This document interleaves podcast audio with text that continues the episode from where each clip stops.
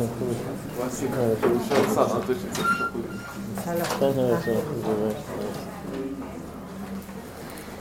سلام، خوش آمدید. سلام.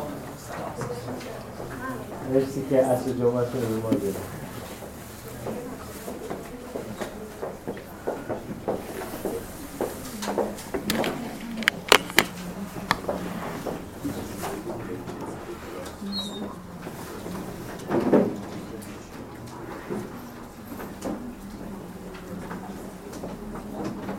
اگه اسلاید رو خوب ببینیم باید این چراغ خاموش بشه. آره.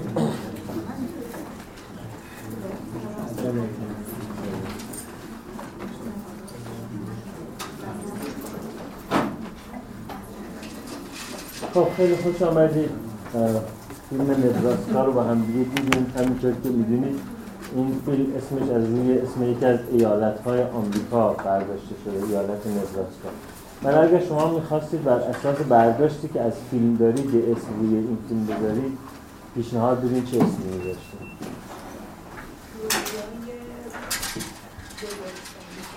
رویای بزرگسال.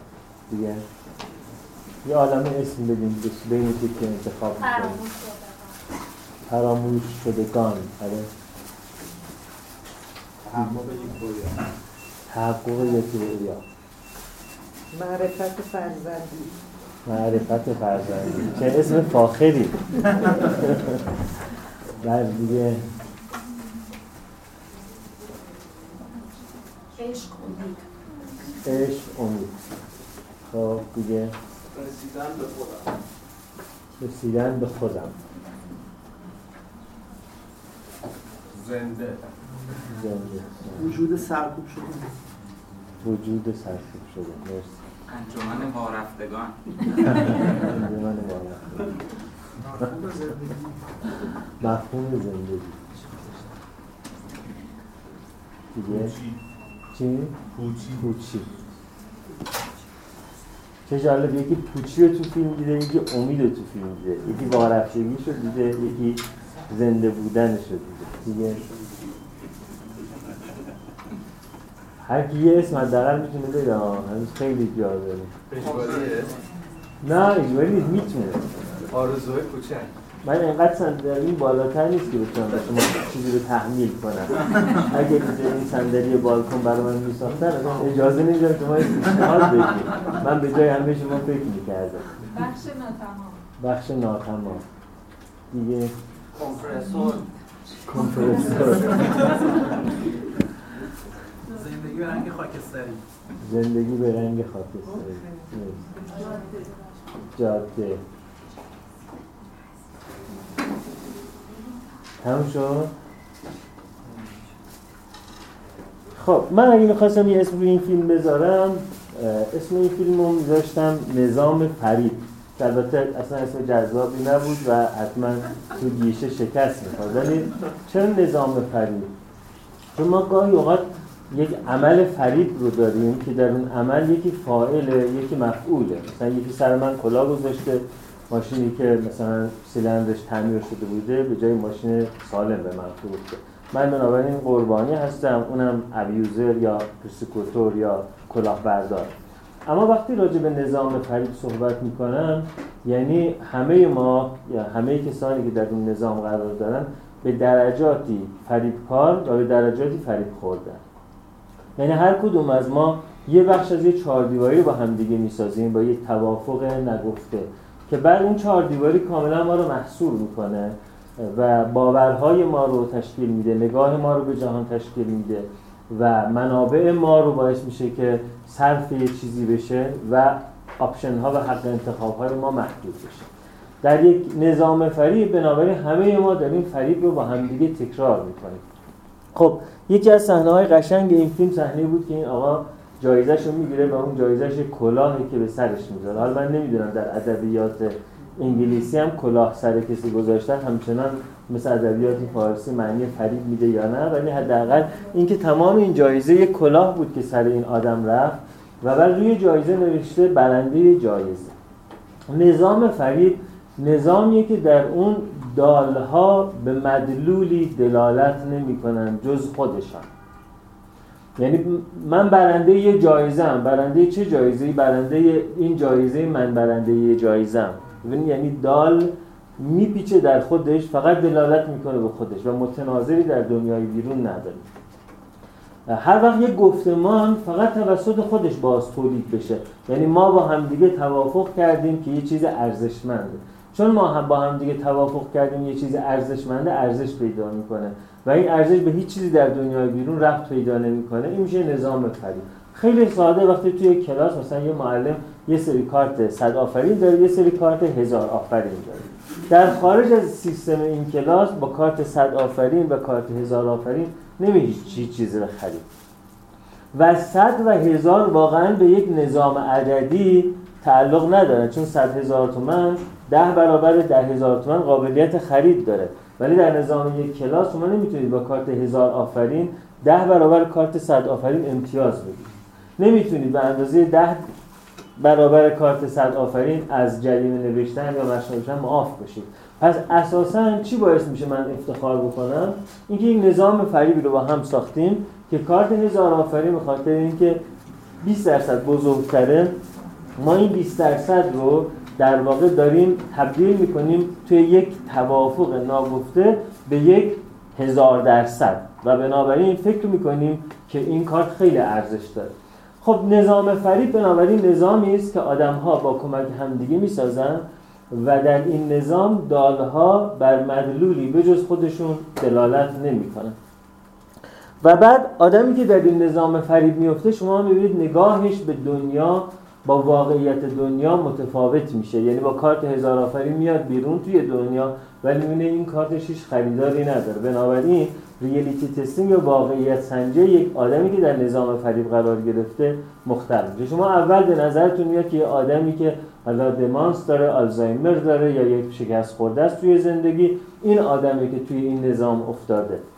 ولی بعداً متوجه میشید که این نظام یک نظام اجتماعی است و خیلی بیشتر از یک آدم توی این نظام دخالت دارن. یکی از نشانه‌های این که این آدم واقعیت سنجیش مختل شده اینه که پیاده راه میفته که از شهر خودش کجا، بلینگز توی مونتانا حرکت کنه بیاد توی لینکن توی نبراسکا، یک مسیری که مثلا هزار و هشتصد کیلومتره، بارها پیاده راه میفته که این مسیر رو طی بکنه، انگار که در واقع ارتباطش با واقعیت قطع شده. و این آدم رو ما بارها می‌بینیم که داره الکل میخوره فقط برای اینکه فراموش کنه یک الکلیه، مثل اون الکلیه توی سیاره، یکی از سیاره‌های شازده کوچولو که شازده کوچولو بهش میگه چرا اینقدر مینوشی، میگه برای اینکه فراموش کنم. میگه چی رو فراموش کنی؟ میگه این که من الکلی هستم.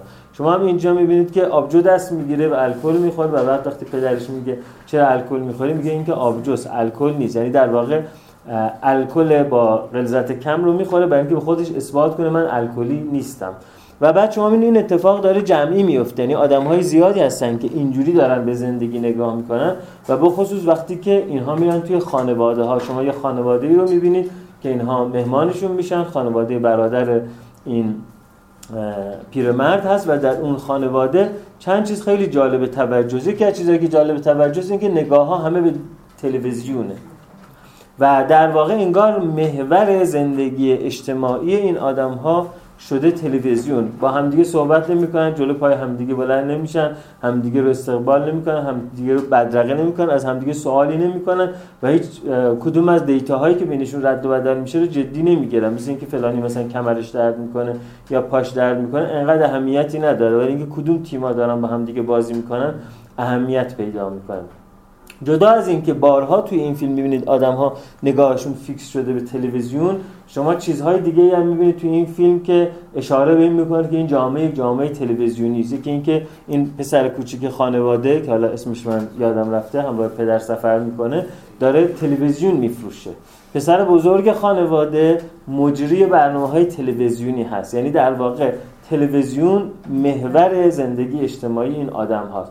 و این آدم‌ها تنها تبادل نظری که با هم می‌کنن این هست که کدوم تیم با کدوم تیم داره بازی می‌کنه یا سوالی که از همدیگه می‌کنن اینه که خیلی جالبه که مثلا ماشینت چیه و با چه سرعتی با اون ماشین حرکت می‌کنی بنابراین یک نظام باوری اینجا به وجود میاد که این نظام باور با حقیقت جهان ارتباط برقرار نمیکنه، با آدم‌های دیگه ارتباط برقرار نمی‌کنه و همه یه جوری از هم گسسته و از هم دور هستن. برای اینکه این نظام رو بفهمیم، من در واقع نظریه ژان بودریارد، فیلسوف و جامعه شناس و نظریه پرداز پست مدرن فرانسوی رو انتخاب کردم. ژان بودریارد میگه که در واقع ما در جامعه صنعتی گاهی اوقات دوچار یک مشکلی میشیم و اون مشکل اسمش هست هایپرریالیتی و سیمولیشن، وانموده و ابرواقعیت. وانموده یا سیمولیشن یعنی اینکه در واقع چیز مثل مثل شهرک سینمایی، ما داریم در یک هتل رو می‌بینیم ولی واقعا هتلی وجود نداره، ما داریم در یک کافه رو می‌بینیم ولی در واقع کافه‌ای وجود نداره. همه چیزهایی که ما داریم می‌بینیم در واقع وجود ندارن، در واقع متناظری در دنیای بیرون نداره. تو جامعه رسانه‌ای، جامعه‌ای که آدم‌ها به جای اینکه خودشون اطلاعات جمع کنن و خودشون با هم دیگه صحبت بکنن، همه نگاهشون به تلویزیونه که حالا مثلا به جای تلویزیون الان این تلویزیون کوچیکاست که همه تو دستشون دارن و دارن نگاهش میکنن. تو جامعه‌ای که آدم‌ها به جای اینکه به جهان نگاه کنن و به جای اینکه به هم دیگه نگاه کنن، همش دارن به یه سری رسانه‌ها نگاه میکنن. در واقع این تو این جامعه یک هایپر ریالیتی وجود داره، یک ابرواقعیت یا واقعیت افزوده وجود داره که ابرواقعیت یا واقعیت افزوده معناش این هست که یک شبه واقعیت از واقعیت گردن کلفتر میشه. مثلا مردم یک جامعه میبینن سبد خریدشون داره سبکتر میشه، اما در تلویزیون داره گفته میشه که ما اینقدر رشد اقتصادی داشتیم، بعد اونا میگن وضعمون داره خوب میشه. این میشه یه هایپر ریالیتی. یکی از هایپرریالیتی هایی که باز همه ما درگیرش میشیم میلیونرهای رسانه‌ای است. یعنی توی رسانه راجع به این مرتب صحبت میشه که آدمی از بیچیزی یه دفعه داشت جوراب میفروخت، یه دفعه مثلا فکر فکر اینو کرد که جوراب تو جورابای من اگر طلا باشه من چجوری میشم، یه دفعه دید تو جوراباش طلاست. مثلا راز پولدار شدن از طریق فرستادن امواج به کائنات و بعد کائنات این امواج عجیب و غریبی که نه فیزیکیست، نه شیمیاییست، نه بیولوژیک، نه هیچ چیزی هست، این امواج رو تبدیل به ماده میکنه، به ما برمیگردونه. و یه سری میلیونرهای مثلا خودساخته‌ای که از صفر نه ارث داشتن، نه خیلی کار زیادی کردن، نه شانس زیادی داشتن، نه اینکه تونستن در نظام قدرت یه جای خودشون اجرا بکنن، یه سری میلیونرهای رسانه‌ای وجود دارن که این میلیونرهای رسانه‌ای به ما این نوید رو میدن که ما هم میتونیم میلیونر باشیم. و در نتیجه شما باور میکنید که اگر از پنج میلیون نفری که در یک بانکی حساب دارن یا بلیت بخت آزمایی میخرن یه نفرشون یه ماشینی میبره، شما باور میکنید که من میتونم اون یه نفر باشم، در حالی که این احتمال در حد تقریبا صفره. یک در مثلا ده میلیون احتمال نزدیک به صفره. ولی رسانه انقدر اون یک میلیونر رو نشون میده که ما باور میکنیم که این احتمال خیلی به ما نزدیکه.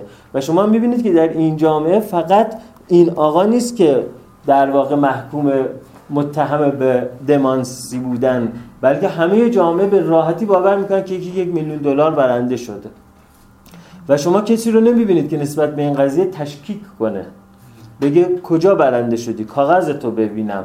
و وقتی حتی پسر این آدم میگه بابا این یک در واقع اشتباهه، سوء تفاهمه، همه فکر میکنن که نه برنده شده، ولی برای حفاظت پولش داره این دروغ رو میگه. یعنی در خانواده و بعد در شهر همه بلافاصله شایعه میلیونر رسانی رو باور میکنن. یکی از در واقع سیستم هایی که ما خودمون رو فریب میدیم و باعث میشه سرمایه و منابعمون رو بریزیم در یک در واقع چاه هایی که هیچ وقت از توش چیزی در نمیاد، مثل پینوکیو که روباه مکار رو گربه نره یه دفعه بهش گفتن که پولاتو چال کن درخت پول در میاد. بعد این درخت پول مال کی بود؟ مال همونایی که میگفتن پولاتو چال کن، و کسانی که پولا رو چال میکردن چه وقت درخت پول بهشون نمیرسید. ما فکر نمیکنیم که وقتی ما داریم در این حساب قرض الحسنه یا بخت آزمایی یا نمیدونم کارت ارمغان بهزیستی یا هر چیز دیگری داریم سرمایه گذاری میکنیم، در واقع این برنده پول برنده شدنش رو ما داریم میدیم، به علاوه چند برابر اون پول رو به سیستمی که ما اون سیستم رو با در واقع فوروارد کردنش به همدیگه بهش اعتبار میدیم. پس ما یه سری میلیونرهای رسانه‌ای داریم. اگر حوصله خوندن مقالات منو داشته باشید، توی سایتم یه مقاله هست به اسم قربانیان امید واهی و شما میبینید مرتب سمینارهایی برگزار میشه برای ما که حالا بعضی از اون سمینارها آغشته به ادویه متافیزیک هست که شما با دعا یا نیایش یا فرستادن تصویر به کائنات میتونید پولدار بشید. بعضی هم اینجوریه که اگر شما اعتماد به نفس داشته باشید و محکم برید جلو بگید که من این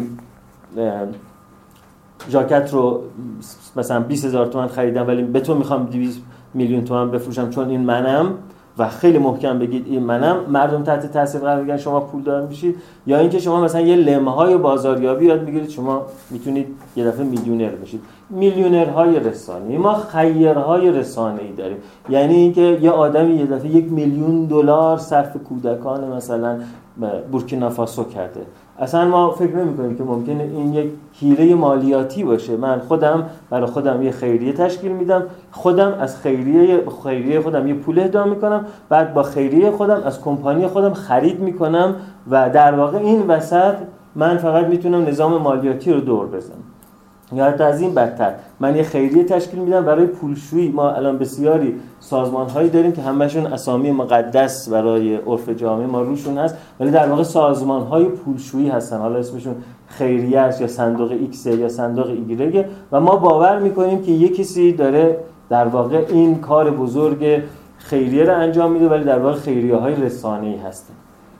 ما قهرمان‌های رسانه‌ای داریم. یعنی رسانه برای ما یکی رو بزرگ می‌کنه، میاد تو میزگردهای مختلف نشونش میده و ما باور می‌کنیم که این یه هنرمند خیلی خوبی هست، در حالی که هر کسی که موسیقی بدونه و به این برنامه وارد نباشه و گوش کنه می‌بینی آدم داره فالش می‌خونه، می‌بینی آدم اصلا موسیقی رو نمی‌فهمه، می‌بینی آدم داره دریوری می‌خونه، می‌بینی آدم حال آدمو بد می‌کنه. اما وقتی ما در یک برنامه رسانی می‌بینیم میگه الان می‌خوام یه هنرمند بزرگ رو به شما معرفی کنم و اون میاد تو، ما این نظام فریب رو با روشن کردن تلویزیون هامون و انتخاب یک کانال خاص، ما این نظام رسانه‌ای رو و این فریب جمعی رو داریم با سولید می‌کنیم. بنابراین یکی قهرمان میشه، یکی هنرمند میشه، یکی فرزانه میشه، یکی خیر میشه، یکی میلیونر میشه، در حالی که در واقع تلویزیون داره این رو برای ما می‌سازه.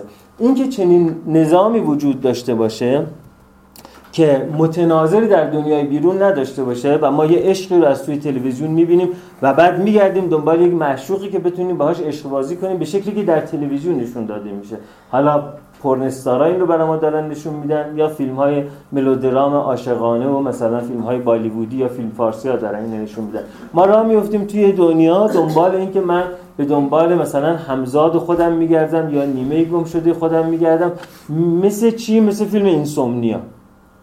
دنبال اون دارم میگردم که از روی صداش مثلا توی رادیو یه دفعه من احساس کنم که ما در یک تناسخ قبلی مثلا با هم دیگه بودیم. یا اینکه مثلا من چون کتاب تنها عشق حقیقت را دارد را خواندم، حالا فکر میکنم چون عاشق شدم علتش اینه که روح‌های ما در تناسخ قبلی با هم مناسباتی داشتن و من باید برم تو شکم این عشق برای اینکه مسیر تکامل روحم رو پیدا کنم. حالا کجا هستن این عاشق و معشوق‌های تناسخی؟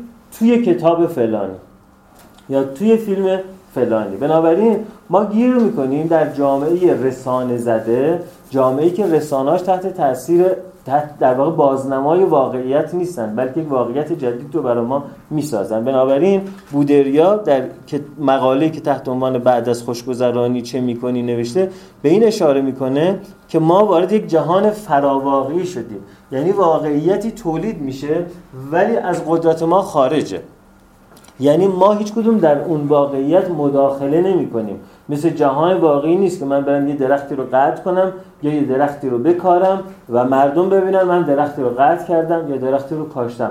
واقعیت چیز دیگری است. واقعیت رسانه‌ای است و اون واقعیت بر واقعیت من غلبه پیدا میکنه. من یک درخت رو تحت تاثیر قرار میدم، رسانه میگه یه جنگل رو فلانی ساخته یا فلانی ویران کرده و اون چیزی که رسانه میگه از واقعیت بیرون گردن کلوفتر و اون رو پر میکنه. این رو بهش میگه هایپر رئالیتی و سیمولاکرا یا سیمولاکروم در واقع به معنی شهر وانموده است، به معنی شهری است یا جامعه است که جامعه سینمایی است و واقعیت‌ها در اون همه واقعیت‌هایی هستن که یک متناظر بیرونی ندارن و فقط در خود اون سیستم باور باز تولید میشن.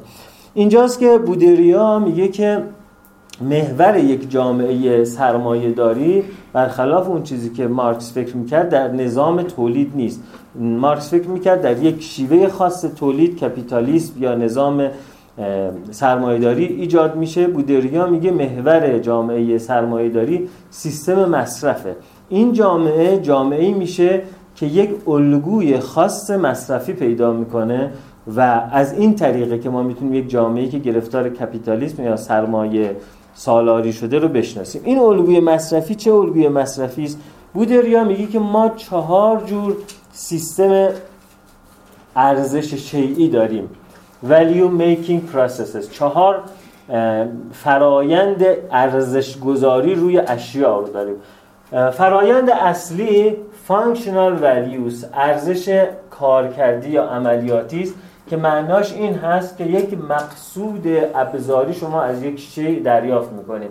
مثلا شما با بیل باغچه میکنید، این میشه ارزش عملیاتی بیل، functional value بیل. اما یه موقع شما کمپرسور رو میخواین فقط برای اینکه کمپرسور داشته باشید. کجا قرار رنگ بشه؟ من نشون بده کجا قرار رنگ بشه. جایی قرار نیست رنگ بشه، ولی من باید یه کمپرسور داشته باشم. شما یه وانت رو میخواین در حالی که اصلا امکان رانندگی ندارید. پس وانت رو برای چی میخواین؟ وانت رو میخوام که وانت نو داشته باشم. اینجا یعنی اون وانت و اون کمپرسور فانکشنال ولیو ندارن، یه ولیوی غیر از این ولیو دارن. پس فانکشنال ولیو یعنی اشیا به مناسبت کارکردشون و چگونه از اونها استفاده میکنیم برای ما یک ارزشی دارن. خودکار برای نوشتن، بیل برای کندن باغچه. ارزش دوم the second is the exchange value، ارزش تبادلی یک شیه. مثلا یا ارزش اقتصادی، مثلا اینکه من با سه ماه حقوقم میتونم این یخچال فریزر رو بخرم. این میشه در واقع به اون یخچال که نگاه میکنم جدا از کارکرد سرد کنندگیش یک ارزش دیگه پیدا میکنه، این که این یخچال معادل است با سه ماه حقوق من. یا اینکه من میتونم این یخچال رو بدم جاش چند تا فرغون بخرم. این میشه ارزش مبادله یا ارزش اقتصادی. خب ولی باز میبینید که شما یه موقع یه چیزی رو میخواین نه برای اینکه با چیزی تبادلش بکنید، بلکه فقط میخواین اون رو داشته باشید. یعنی اعداد و ارقام برای شما اهمیت اقتصادی نداره. مثلا از این مرد مکرر میپرسن که یک میلیون دلار رو میخوای چه کار بکنی، اما اون نهایتاً راجع به یک کمپرسور و یه وانت حرف میزنه که ارزشش میشه ده هزار دلار. یعنی یه میلیون دلار توی ذهن ایشون فقط ارزش خرید ده هزار دلاری داره. بنابراین این یه میلیون دلار دیگه یه اکونومیک ولیو نداره، یه چیز دیگری داره. نوع سوم ارزش ها که جان بودریا بهش اشاره میکنه سیمبولیک ولیو یا ارزش نمادینه. یعنی این ارزش نمادین یعنی یک ارتباطی بین گیور اند ریسیور، بین آدم‌هایی که میدن و میگیرن. مثلا وقتی که شما به یک نویسنده یک خودنویس رو میدید، معناش خیلی متفاوته وقتی که به یک سیمکش خودنویس رو میدید. یک سیمکش وقتی اون خودنویس رو بهش میدید، خب میگه دست شما در نکنه، ولی با خودش فکر میکنه حالا اینو کجا من به کی بدم، برای اینکه من حال و حوصله خودنویس جوهر کردن و نوشتن به خودنویس رو ندارم. در حالی که وقتی به یک نویسنده خودنویس رو میدید، شما دارید در واقع تأییدی میدید به نویسندگی اون و در واقع این خودنویس ارزشش رو از سوژه یا از اون دریافت کننده داره دریافت میکنه. میتونیم اسمش ارزش معنوی هم بذاریم، مثل اینکه ممکنه یا مثلا پارچه ارزش داشته باشه برای اینکه این پیرن مادر بزرگ مادر بزرگ من بوده، یعنی خودش هیچ ارزش مبادله‌ای نداره. حالا اگر ببری بازار بخوای بفروشی، در مقابل این پارچه یه چهارم اون پارچه به شما نمیدن، مثلا ممکنه هیچی به شما ندن. از این پارچه لباس هم نمیتونید بدوزید چون تار و پودش داره از همدیگه در میاد. پس این پارچه نه فانکشنال ولیو داره نه اکسچنج ولیو داره، اما برای من خیلی ارزشمنده و من این پارچه رو با پارچه دیگه عوض نمی‌کنم. این میشه سیمبولیک ولیو. نوع دیگری از ولیو وجود داره که بهش جان بودریا میگه ساین ولیو.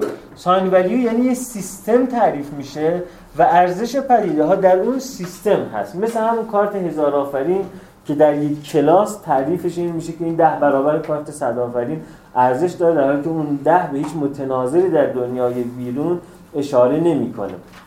نمونه این رو شما زیاد میبینید توی دنیای اقتصادی ما، مثلا شرکت‌های هرمی. حالا یه موقع یادم یه شرکت بود اسمش بود پنتاگون، یه موقع یک شرکت بود اسمش بود گودکوئز، یا خیلی شرکت‌های دیگه. این شرکت میاد چیکار میکنه؟ این شرکت میاد به شما میگه که این مدال یا این پلاک یا این سکه طلا که ارزش تلاش یعنی در واقع اکسچنج ولیوش مثلا به اندازه دویست هزار تومنه، این در قرارداد ما پانصد هزار تومن معنا پیدا میکنه. چرا پانصد هزار تومن معنا پیدا میکنه؟ چون تو تصمیم میگیری بازاریاب سیستم ما بشی. یعنی اولین کاری که میکنه این سیستم، میاد شما رو از خریدار تبدیل میکنه به بازاریاب. بنابراین شما میرید توی ساین سیستم و اون ساین سیستم اینه که اگر اینجا نوشته هزار، این هزار چوب یا هزار دلار یا هزار پول ارزش داره، در حالی که واقعا این هزار فقط به این مبنا هزاره که شما عضو سیستم ما شد.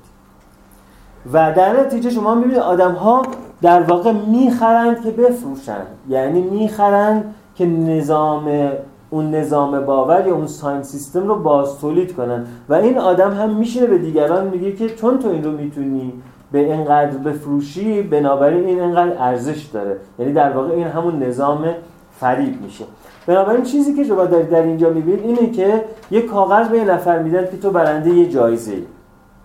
و جالبه که با اینکه در اون کاغذ میگه برنده یه جایزه‌ای، وقتی یه نفر آدم بلند میشه که میره اون جایزه رو بگیره، میگه دمانس داره. معمولا آدم‌های حالی به حالی ممکنه سراغ ما بیان. یعنی همه ما باور کردیم که میشه یه پیامی داده بشه که دلالت بر هیچ چیزی نکنه، ولی در این حال این پیام شایعه میشه، همه گسترشش میدیم و تبدیل به یک باور عمومی میشه. پس یکی از چیزهای مهمی که این در واقع فیلم داره نشون میده، اساساً یک نظام فریبی است که خود ما در اون نظام فریب در واقع و در بازسولیدش مشارکت میکنیم و این نظام فریب برای ما یه هایپر رئالیتی ایجاد میکنه، یک واقعیت افزوده ایجاد میکنه و یک سیمولاکرال، یک جامعه نمایشی ایجاد میکنه. ژان بودریار یه چیز دیگه هم گفت قبل از مردنش در دو هزار و هفت که اون موقع خیلی سرصدا ایجاد کرد. قبل از اینکه در دو هزار و هفت بمیره، راجع به جنگ خلیج فارس گفت.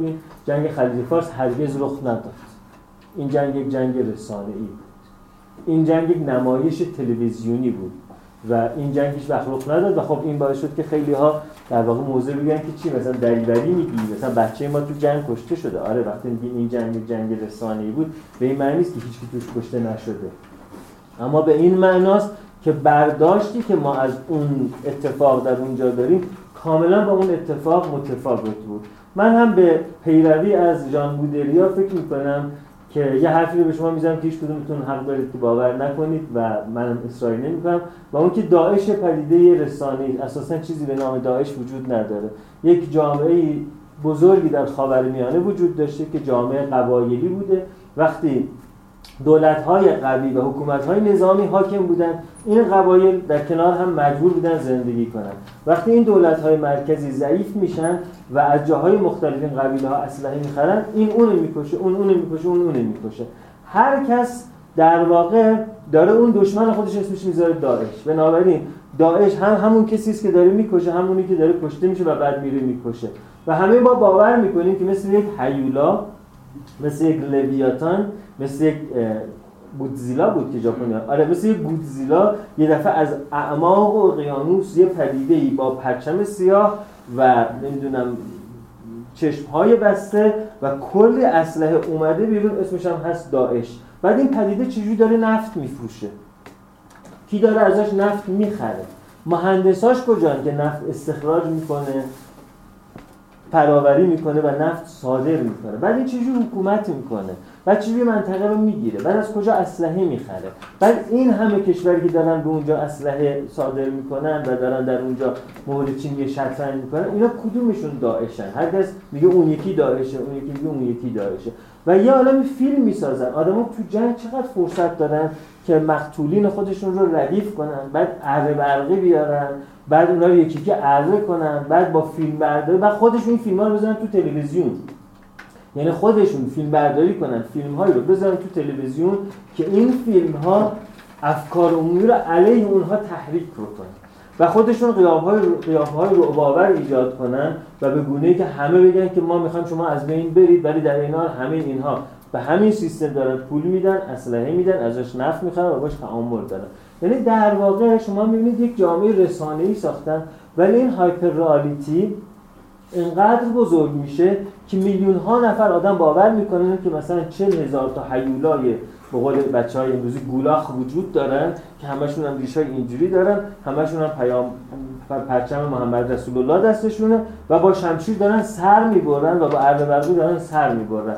یعنی در واقع این پدیده رسانه‌ای که یه روزی ترمیناتوره، یه روزی سوپرمنه، حالا تبدیل میشه به یک داعش، به یک جوکر و همه آدم‌ها یه جوری احساساتشون، افکارشون، طرفداری‌هاشون و از همه مهمتر رأی دادن‌هاشون تحت این قرار میگیره که یه چیزی به نام داعش این پشت دیوارا وجود داره ها.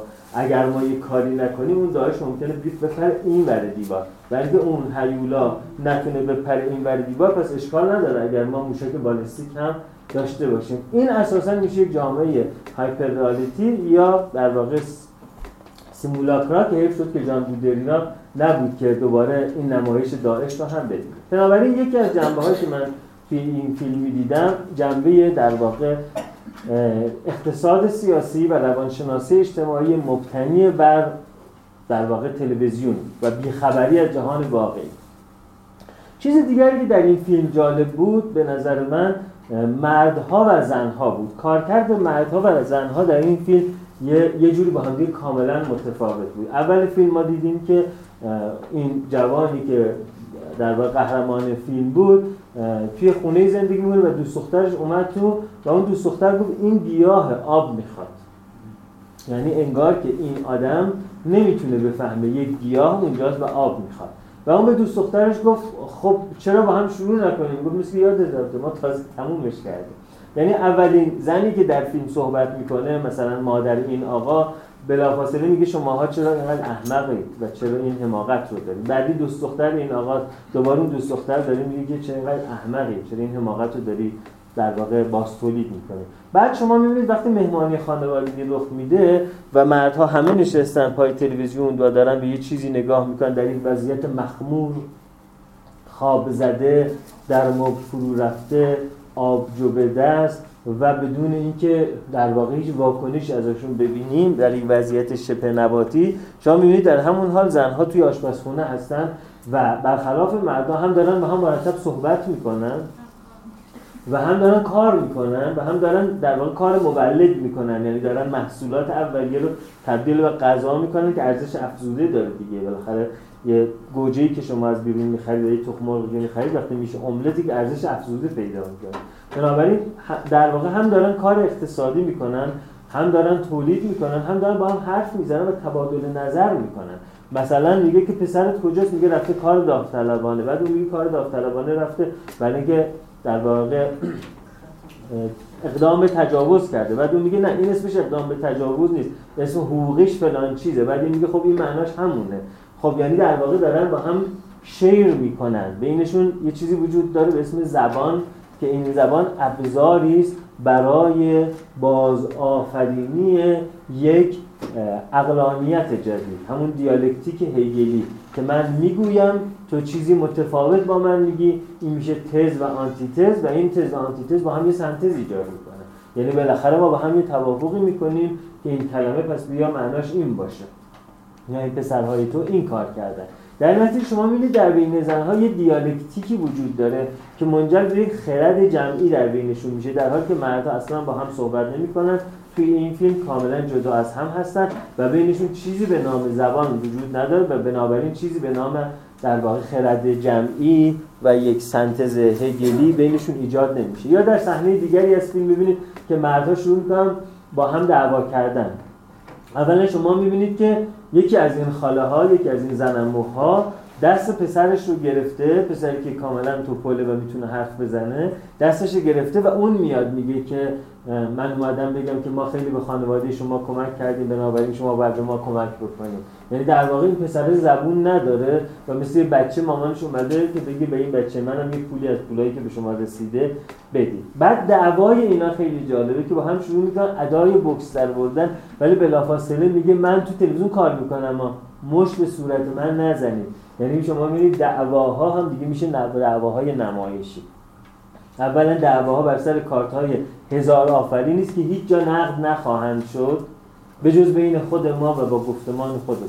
و این دعواها هم یه دعوای کاملا نمایشیه که بزن اما دماغ من رو خورد نکن. و شما می‌بینید که چقدر شباهت داره این دعوا به همین دعواهایی که توی خاورمیانه داره اتفاق میفته. یعنی تو بیا با هم دیگه بوکس بازی کنیم ولی به دماغ هم دیگه مثلا نزنیم، دماغمون سر جاش باقی بمونه، هیچکدوم از این موشکا به اون جایی که باید بخوره نمیخوره ولی کاملا هدایت شونده میخوره گربه این آقا رو میکشه چون گربهش زیاد میو میو کرده، اما خود این آقا رو نمیکشه. یک موشک هدایت شونده میاد جان دکیلر رو، جان قاتل رو میکشه که از روی چشماش که از توی عکس ها پیدا کردن این رو شناسایی کردن از توی فیلم که این جانی قاتله که حالا به داعش پیوسته و این رو میتونن بشه جی پی اسی وصل کنن که این جی پی اس با یک موشکی وصل بشه و این موشک از هزار کیلومتر برتر راه بیفته بیاد ماشین جانی قاتل رو بزنه که به داعش مثلا وصل شده ولی این پدیده همچنان داره ادامه پیدا میکنه. یعنی در واقع دعوا اینه بیا با هم بجنگیم ولی مشت تو دماغ من نزن چون من تو تلویزیون کار میکنم. خب تو تلویزیون کار کنی، مگه تلویزیون چیه؟ تلویزیون ساینس سیستمی است یا نظام فریبی است که ما با همدیگه توافق کردیم که بیا این نظام فریب رو با همدیگه باز تولیدش میکنیم و تو این بازی بمونیم چون هر کدوم ما یه امید واهی داره در این ساینس سیستم هزار آفرینش رو بتونه یه روزی یه جایی نقد بکنه. ماجرا اینه، یک امید واهی. بنابراین همون دوستی که اسمش میگذاشت امید، همون دوستی که اسمش میگذاشت پوچی با هم یه چیز گفتن. امید واهی، امید پوچ، یعنی امید همه ما به اینکه بتونیم یه روزی این هزار آفرین رو رقم بکنیم، یه روزی ما باشیم که بالای اون زنجیره گلدکرست داریم قرار میگیریم و هزار تا سکه‌ای که بیست هزار تومان ارزش داره رو دویست هزار تومان تونستیم بفروشیم. این امید واهی باعث میشه همه ما در این ساینس سیستم و در این نظام فریب نقش فاعل رو داشته باشیم، یعنی که نقش قربانی رو هم داریم. اما اینجا شما می‌بینید یه دفعه مادر خانواده میاد و خیلی مردونه دعوا میکنه. یعنی اصطلاحی میگه که معمولا مردان موقع دعوا با همدیگه به کار میبرن ولی مادر خانواده این اصطلاح رو به کار میبره که چون انگلیسی ها بی‌تربیتا از این اصطلاحات دارن خدا رو شکر ما نداریم. میگه you can all just go fuck yourselves و بعد همه جا میخورن، همه احساس میکنن چی گفت، همه میترسن از این حرفی که زد. یعنی یکی بالاخره اومد یه دعوایی کرد که از ته دلش بوده با تمام ابزارهای موجود و بالقوه خودش هم وارد دعوا شده و دعوا یه دفعه تموم میشه. یه دفعه میگن آخه این دعوا رو داره جدی میگیره، این یکی میگه داره دعوا رو جدی میگیره، میذاره دماغمون رو خورد میکنه و بعد دعوا یه دفعه خاتمه پیدا میکنه. این خیلی جالبه. و بعد میبینید که در آدمهای گذشته این پیرمرد، یه مردی که بیشترین صحبت‌ها ازش میشده در واقع یه آدمی است که فقط میخواد باج‌خواهی بکنه و گذشته رو فقط به گونه‌ای سلکت میکنه که از اون استفاده کنه برای منافع خودش، در حالی که زنی که در گذشته این مرد قرار داره اولا روزنامه‌نگاره و بنابراین با دیتا سر و کار داره، ثانیاً فعاله و یکی رو میفرسته عکس بگیره و یه وقتی تعیین کنه که مصاحبه کنه. یعنی اولین کسی که میخواد با این میلیونره بشینه درست حسابی گفتگو کنه که تو به من نشون بده چی بردی، کجا بردی، چه کار بردی. و ثانیاً که این زن به نوعی دیور یا دریافت کننده تاریخ این منطقه، چرا؟ برای اینکه آرشیو داره و این اولین بار چیزی رو به این پسر میگه که این پسر راجع پدرش نمیدونه، فکر میکنه خب پدرش فقط یه مکانیک بوده اما نمیدونه به عنوان مکانیک به جنگ فرستاده شده و جنگ کره که برگشته حال روانیش کاملا به هم ریخته بوده. بنابراین شما میبینید که در این فیلم زنها همه نقش عامل و نقش عاقل و نقش متعامل دارن، در حالی که مردها در این فیلم نه عمل درستی انجام میدن، نه عقلانیت درستی دارن، نه تعامل درستی با هم دیگه دارن.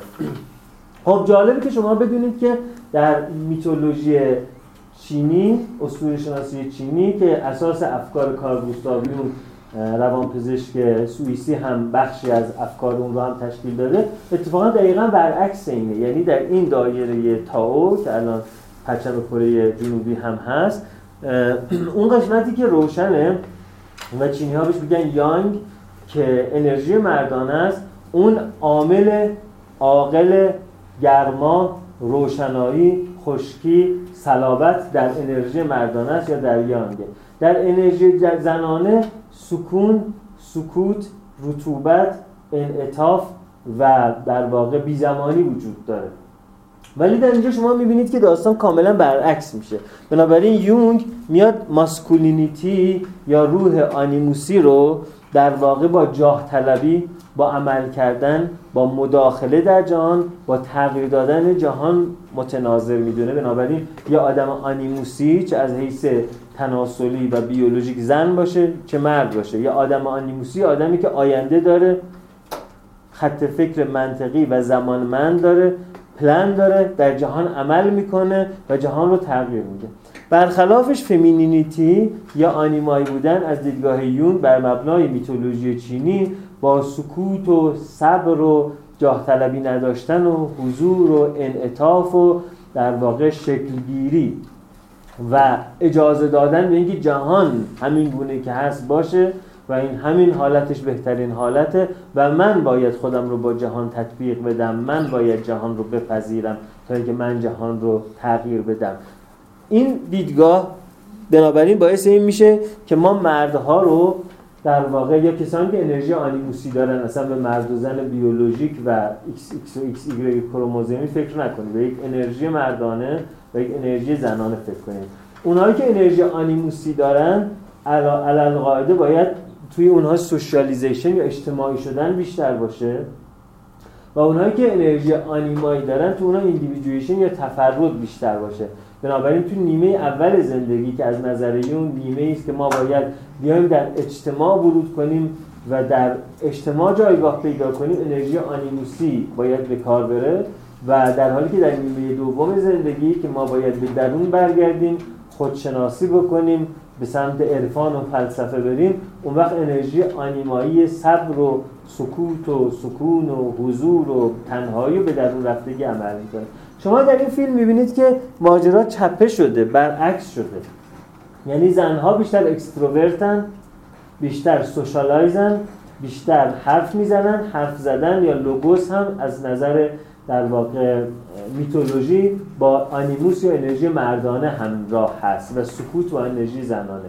اما اینجا شما می‌بینید زنها هم عاملیت دارن، هم حرف میزنن با هم دیگه، هم در واقع عقل جمعی تشکیل میدن و مردها هیچ کدوم از اینها ندارن. هم هر کس در درون خودشه، هم ساکتن حرف نمیزنن، هم عمل واقعی در جهان انجام نمیدن و اعمالشون حتی کتککاریشون در واقع نمایشی است. بعد این سوال ایجاد میشه که چرا باید در یک جامعه‌ای، اگر چنین جامعه‌ای وجود داشته باشه دیگه، حالا ما میتونیم بگیم خود این فیلم هم میتونه یک جامعه رسانه‌ای و وانموده رو به ما نشون بده و چنین جامعه‌ای جایی وجود نداره. ولی اگر چنین جامعه‌ای وجود داشته باشه که مردهاش به این حد منفعل باشن و زنها قرار باشه بار مردها رو به عهده بگیرن، چرا این اتفاق میفته؟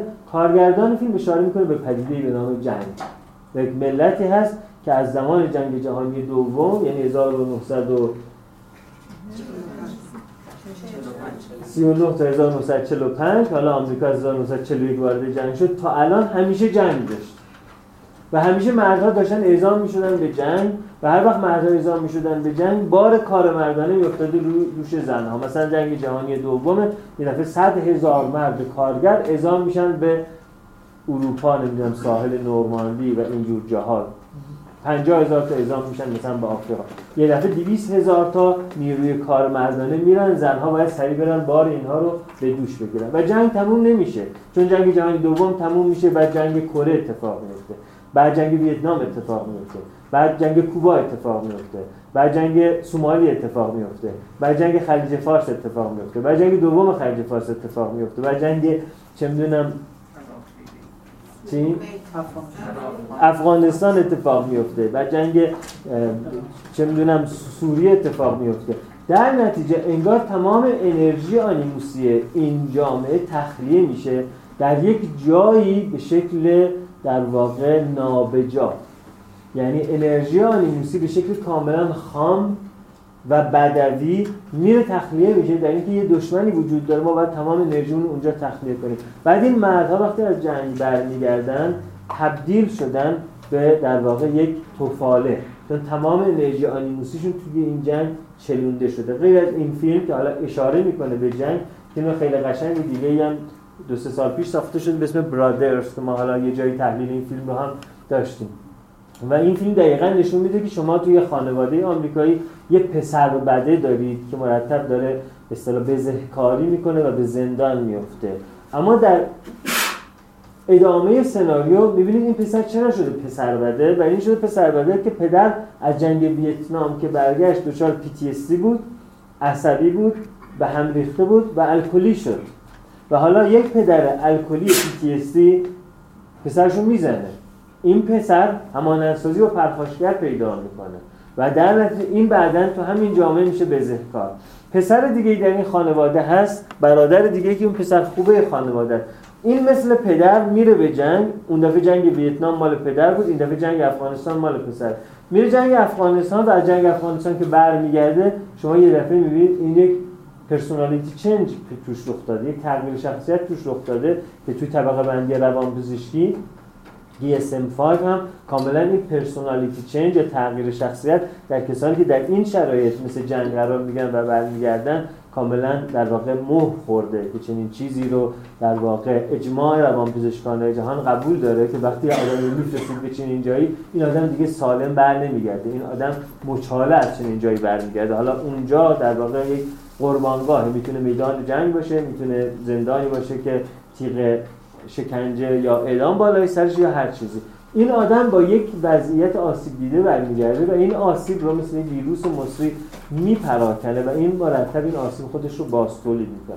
بنابراین شاید ماجرا در واقع این هست که این آنیموس افراطی که در یک جایی تخلیه میشه باعث میشه حالا ما مردهایی به شدت آنیمایی و منفعل داشته باشیم.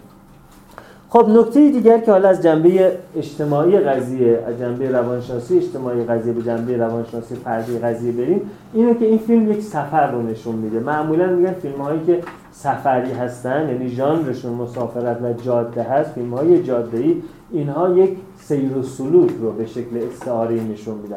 بنابراین اساساً در این فیلم یک سیر و سلوک داره اتفاق میفته.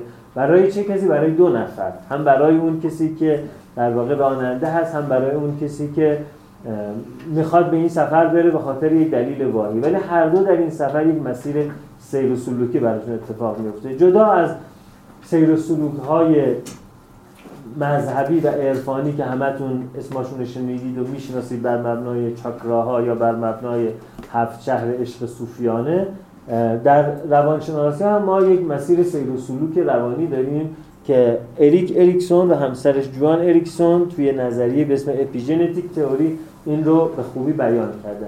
اپیژنتیک تئوری یعنی ما به صورت ژنتیکی یک مراحل رشدی رو باید بگذرونیم و گرچه به صورت ژنتیکی این مراحل رشدی در ما یک زمان مشخص داره، اما برای اینکه این مراحل رشدی طی بشه باید در جامعه ما هم یک دیتاهای مناسب یا یه حمایت مناسب وجود داشته باشه. این جامعه خانواده است، مدرسه است، رسانه است، دوستان و غیره. بنابراین رشد مرحله به مرحله و پلکانی اتفاق میفته و این پله ها پله های ژنتیکاله، اما بر برآورده شدن یا برآورده نشدنش دیگه ژنتیکال نیست، به نظام اجتماعی که در پیرامون ما قرار داره برمیگرده.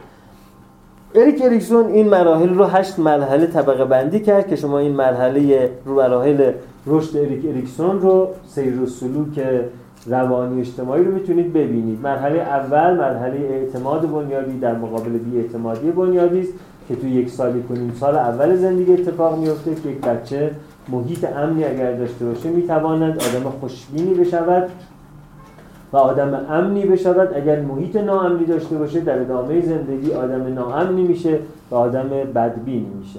بعد از این یک و نیم سال تا سه چهار سالگی مرحله اتونومی ورسوس شیم اند داوت، خودگردانی در مقابل شرم و تردید، یعنی مرحله میشه که اگه به بچه ها بابت نیاز به استقلال و خودم خودمشون در واقع نوازش و حمایت و امکانات داده بشه، اینا بقیه عمر آدم‌های مستقلی میشن و اتونومی و خودگردانی پیدا میکنن. اگر نه تمام عمر اینا آدم‌های دچار شرم و تردیدی هستن، نمیتونن اقدام بکنن، نمیتونن تصمیم بگیرن، نمیتونن مستقل باشن، نمیتونن خودشون به تنهایی در مسیر قدم بگذارن.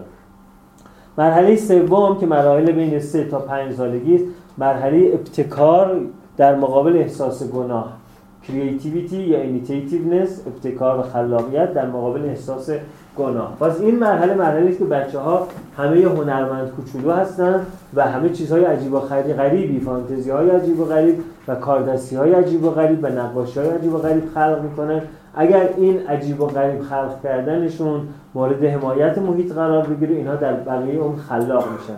اگر مورد ما مورد حمایت محیط قرار نگیره، اینا بقیه اون ممکنه دوچار یک احساس گناه باشن برای متفاوت بودن و همیشه بخش از خودشون رو سانسور کنن و از اینکه ابراز کنن که من یه چیز رو متفاوت میفهمم، اسم متفاوتی روی این فیلم میذارم، تیپ متفاوتی لباس میپوشم، سبک متفاوتی زندگی میکنم، دوچار احساس گناه یا گیلت فیلینگ میشن.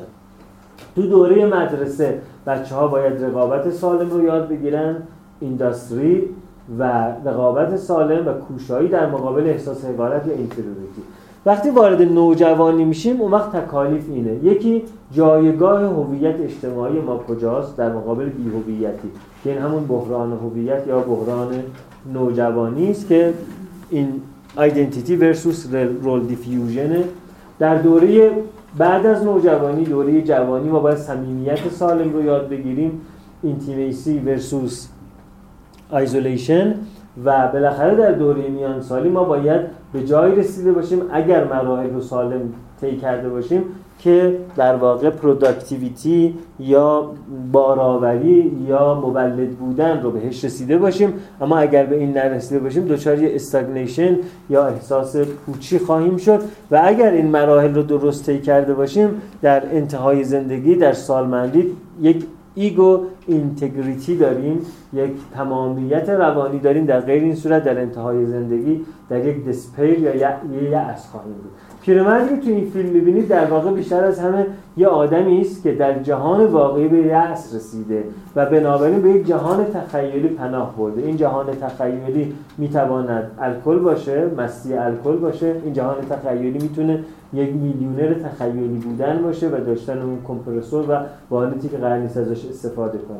پس اگر بخوام ببینیم یک پیرمرد، یک آدم چرا در این سن بالا دچار اینه، باید ببینیم چه تکالیفی از حیث رشدی براش تعیین نشده. و ما میبینیم که مثلا این آدم بهش ممکنه اجازه داده نشده که هویت خودش رو پیدا کنه، هویت خودش رو انتخاب بکنه. بنابراین آدم‌هایی که بحران هویت نوجوانی رو نمیتونن ازش عبور کنن، در پایان عمر، در سالمندی، در در واقع وقتی که مرگ اندیشی پیش میاد و یادشون میاد که مرگ در راهه، اینها دچار دسپیر میشن. همینطور صمیمیت در مقابل انزوا. از این آدم میپرسه که چرا ازدواج کردیم؟ خب باید بالاخره ازدواج میکردم دیگه. یا میپرسه چرا ازدواج کردیم؟ خب باید سکس میداشتم دیگه، مادرتونم خیلی مسیحی بود، بدون ازدواج رضایت به سکس نمیداد. یعنی در واقع شما صمیمیت در این آدم نمیبینید. وقتی راجع به اعضای خانواده یا دوستان گذشته‌اش حرف میزنه، شما هیچ عواطفی در این آدم نمیبینید. انگار اون دورانی از زندگیش که باید صمیمیت رو یاد میگرفته، صمیمیت رو نتونسته یاد بگیره، بنابراین در خود فرو رفته و منزوی شده. و بعد میگه خب بالاخره این پول میخواد چیکار کنه، یه چیزی برای شما بذارم، من که هیچی براتون نذاشتم. یعنی این آدم به گونه‌ای زندگی کرده که زندگیش مولد نبوده و حالا احساس میکنه که بدهکاره به زندگی و میخواد بدهکاری خودش رو با فرو رفتن در این دنیای تخیلی حلش بکنه. و بنابراین نمیتونه به یک پارچگی و انسجام برسه. نه خودش میدونه کی هست، نه دنیا میدونه کی هست، نه با این دنیا میتونه ارتباط برقرار کنه، نه با این دنیا میتونه صمیمی بشه، نه اینکه با این دنیا میتونه در واقع توش عکس بکنه و عمل بکنه. و این صحنه از فیلم رو میبینید که وقتی که میریم در واقع خانه کودکیش رو میبینیم، یه جوری انگار هاج و واجه، یه جوری انگار جا میخوره، یه جوری انگار که این خاطرات رو به سختی داره به یاد میاره. و یه سیر و سلوکی در این فیلم اتفاق میفته که این آدم بتونه به گذشتهش متصل بشه. و یکی از اتفاقای اینه که میره به ایالتی که در گذشته توش بوده، بعد میره خونه کودکیش رو میبینه و شروع میکنه براش یادآوری. چرا؟ برای اینکه این آدم اگر با گذشته ارتباط درستی نگیره، به یک پارچگی نمیتونه برسه. توی شبه روانشناسی شعاری یا روانشناسی عوامانه به شکل بسیار ساده انگارانه مرتب این پیام داده میشه که در حال زندگی کنه. در حال زندگی کردن یعنی چی؟ من چگونه میتوانم اینجا و اکنون رو درست ادراک بکنم؟ من فقط در صورتی میتونم اینجا و اکنون رو درست ادراک بکنم که تاریخمند باشه ذهنم و از گذشته عبور کرده باشم به اینجا و اکنون برسم و برای آینده برنامه داشته باشم. اینجا یک لحظه بسیار کوتاه بین گذشته و بین آینده است و کسی که عبرت تاریخی نداره و ملتی که عبرت تاریخی نداره و کسی که برنامه و چشماندازی برای آینده نداره و ملتی که چشماندازی برای آینده نداره، وقتی میگی در حال زندگی کن، مثل این میمونه که بگی یه بطری آبجو بخور بیخیال شو. آقا چه کار گذشته داری؟ برای یک فرد واکاوی گذشتهش، برای که در انسجام با خودش و اینجا و اکنون باشه، اینتگریتی بیت یونیورس و ایگو اینتگریتی باشه، ضروری است. برای یک ملت هم دانستن تاریخش برای اینکه بتواند در اینجا عمل درست انجام بده ضروری است. کسانی که گذشته رو انکار میکنن دوچار رپیتیشن کامپالشن یا جبر تکرارن. چرا؟ چون از گذشته عبرت نمیگیرن. و در نتیجه شما در سیر و سلوک این مرد ببینید که این آدم به گذشتهش میره، با خانه کودکیش ملاقات میکنه، بعد به گورستان میره و جالبه که شما میبینید در گورستان تاریخ خانواده رو کی میگه؟ دوباره زنش میگه، حالا با همون لحن بالاخره نیشدار خودش تمام خانواده رو توصیف میکنه. اما اون مرد رو میبینیم یه قدم عقب‌تر میفته، باز دست در جیبه و باز هاج و واجه، یعنی اساسا نمیتونه ارتباطی با اینها که گذشته او رو بودن تشکیل بده. در حالی که این زن میبینید که با گذشتهش انقدر ارتباط داره که تا میبینه فلانی مونده مرده مثلا دامنش رو بالا میده و در واقع یه تعاملی با این در اینجا و اکنون برقرار میکنه بر مبنای عبرت تاریخی تا گذشته داره. در حالی که این آدم مثلا از دوست خودش فقط کمپرسور یادشه و خانومش دوباره میگه آقا این آدم با تو این کارو کرد، ما با هم اینجوری بودیم، یا به کیا قرض دادیم، یا به کی کمک مالی کردیم. پس اساسا این آدم برای اینکه با اینجا و با خودش به انسجام برسه میره شروع میکنه به گذشته رو مرور کردن. و شما در فیلم های سیر و سلوکی که ژانر سیر و سلوکی داره اغلب می‌بینید که آدم‌ها از گذشته و از کودکی شروع می‌کنن بازخوانی می‌کنن، مثل فیلم آینه آندری تارکوفسکی که باز تحلیلش سه چهار ماه پیش داشتیم و اگر عضو کانال تلگرام من باشید وایس اون تحلیل رو هم توی فایل صوتیش هم توی کانال تلگرام من هست و می‌تونید دانلود کنید و گوش کنید. یا مثلا فیلم توت‌فرنگی‌های وحشی اینگمار برگمن، دوباره این پروفسور پیر وقتی در انتهای زندگیش قرار میگیره در جاده میره و در این جاده و در این سفر تمام گذشتهش رو شروع میکنه مرور کردن. یا مثلا رمان سرودهای کریسمس چارلز دیکنز که اون سرود در واقع برای که الان بتونه اکت درستی انجام بده اول به کریسمس گذشته میره، بعد به کریسمس آینده میره، حالا دوباره برمیگرده در کریسمس اینجا اکت درست انجام میده. یعنی در واقع ما باید گذشته مسیری که پیمودیم راه طی شده رو بدونیم، چشماندازی برای آینده داشته باشیم. حالا اینجا حال معنا پیدا میکنه برای ما. یعنی شبه روانشناسی عوامانه یکی از ابزارهای همین نظام فریب یا ساین سیستمه، یکی از ابزارهایی است که ما فکر میکنن روانشناسی داره حرف میزنه، یک کارشناس داره حرف میزنه. به میلیونرهای رسانی، قهرمانهای رسانی، عشاق رسانی، خیرین رسانی اشاره کردم. یک چیز خیلی مهم کارشناسان رسانی است. مثلا فوق دیپلم ماشینهای کشاورزی داره، توی برنامه‌ریزگردهای تلویزیونی میاد زیرش می‌نویسن استاد فلانی روانشناس. یا حالا برای اینکه کسی مورد پر چیزش قرار نده، مورد چالشش قرار نده، مثل استاد فلانی پژوهشگر حوزه خانواده مثلا. بعد این آدم چه کارشناسی داره؟ حجم مطالعه‌اش چقدره؟ مثلا همین حوزه‌ای که داره توش درس میده چند تا کتاب راجع به این حوزه خونده؟ این کارشناس رسانه‌ای. و شما میبینید که رسانه یه عالم کارشناس هایی داره که این کارشناس ها فاقد رزومه علمی هستند. سایت داره، در سایتش فقط مینویسه که من کجاها درس دادم، هم کدوم دانشگاه درس خوندی. بعد که زیر اون سایت ازش میپرسه که ببخشید شما روانشناسی خوندید؟ بعد جوابش اینه، میگه من دارم روانشناسی درس میدم. یعنی خودت بفهم که حتما خوندم. و اگه خوندی چرا تو رزومه یک کلمه ننوشتی؟ فارغ التحصیل روانشناسی عمومی از دانشگاه مثلا نجف آباد. چرا همچین چیزی نداری؟ اینا کارشناسای رسانه‌ای ان. بعد میرن رو زمین یا هفته در میونم اینا در یا توی رادیو یا در تلویزیون. بعد کارشناسای رسانه‌ای در خدمت همین ساینس سیستم یا نظام فریب رسانه‌ای هستن. یه پیام خیلی سریع برای مردم میده که به درد همه بخوره. به زندگی لبخند بزنید، حتما زندگی به شما لبخند خواهد زد. این به کجای روانشناسی برمیگرده؟ مبتنی بر کدوم داده‌های میدانی؟ مبتنی بر کدوم نظریات؟ بنابراین شما دوباره می‌بینید که یکی از پیام‌های روانشناسی شبه روانشناسی عوامانه اینه که در حال زندگی کن، ولی چگونه در حال زندگی کن؟ مثل پیام‌های پیامبرانه میمونه. پرهیزگار باشید، به همسایه‌تان همان گونه نگاه کنید که به خودتان. خب چگونه میشه این اتفاق در من بیفته که من پرهیزگار باشم؟ یعنی در واقع هیچ دستورالعمل عملیاتی نداره، چون نه ذهن بشر رو تعریف میکنه درست و حسابی، نه آسیب شناسی ذهن بشر رو تعریف میکنه، نه مراحل رشد بشر رو بر مبنای داده‌های میدانی تعریف میکنه، نه بیماری رو تعریف میکنه، درمان رو تعریف میکنه. فقط پیام داره، پیام‌هایی که هیچ متناظر مبتنی بر پژوهشی هم پشتش نیست.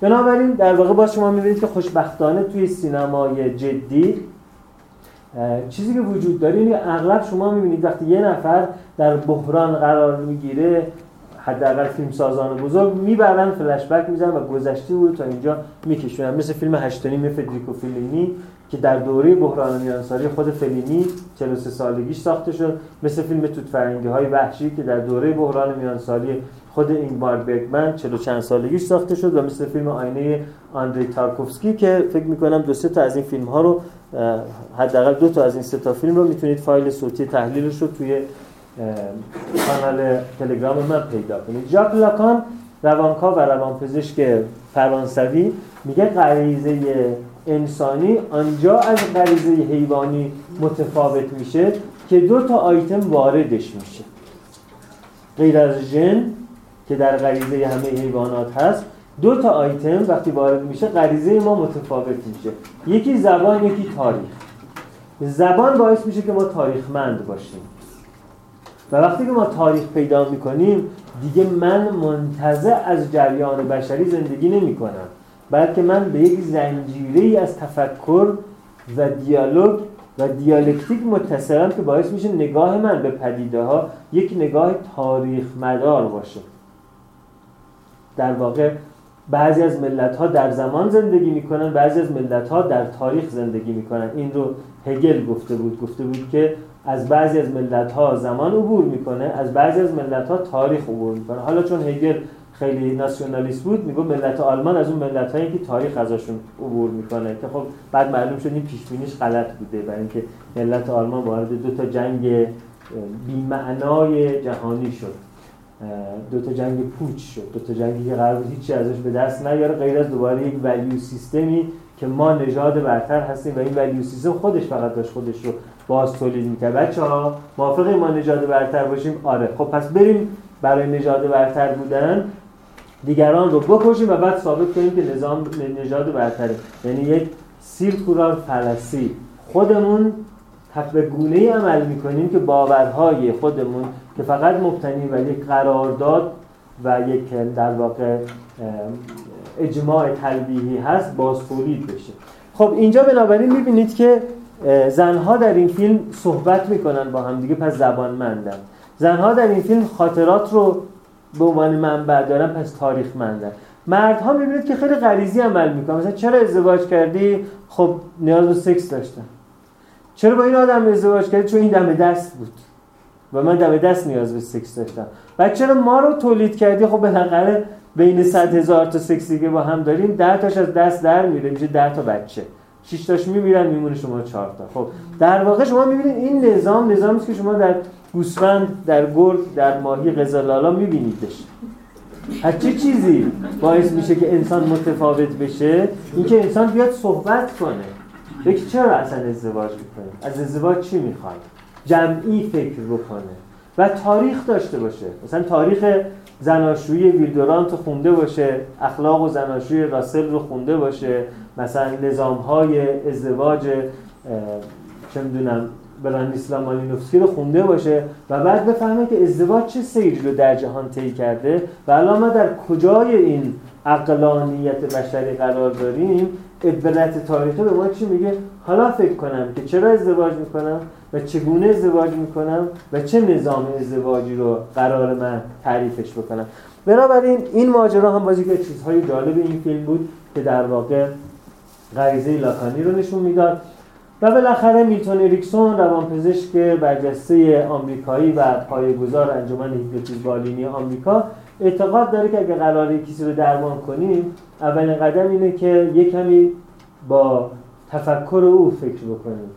اولش خیال کنیم که درست داریم میگه، بیا فرض کنیم که داره درست میگه. برتراند راسل میگه که هر وقت میخواید ببینید چقدر میتونید در واقع فکر کنید، ببینید میتونید با اون کسی که ضد شماست مثل اون دقایقی فکر بکنید، این میشه تفکر نقاد. اگر نمیتونید با دقایقی حتی مثل کسی فکر کنید که مخالف شماست، بنابراین در واقع شما در جزم‌اندیشی قرار دارید. مثلا میدونید مهاتما گاندی که تقریبا همه ما بهش احترام قائل هستیم مخالف بود که در هند راه آهن کشیده بشه و مخالف بود که هند صاحب برق بشه، با برق و راه آهن در هند مخالف بود، در حالی که مثلا لنین میگفت کمونیست یعنی برق و شوراها، یعنی کمونیست آمده به این جامعه شوروی که دو چیز رو به جامعه شوروی بده، یکی همه جا برق کشی بشه و دومی که شوراها تشکیل بده، یعنی تصمیم‌ها از پایین به بالا کشیده بشه تا از بالا به پایین.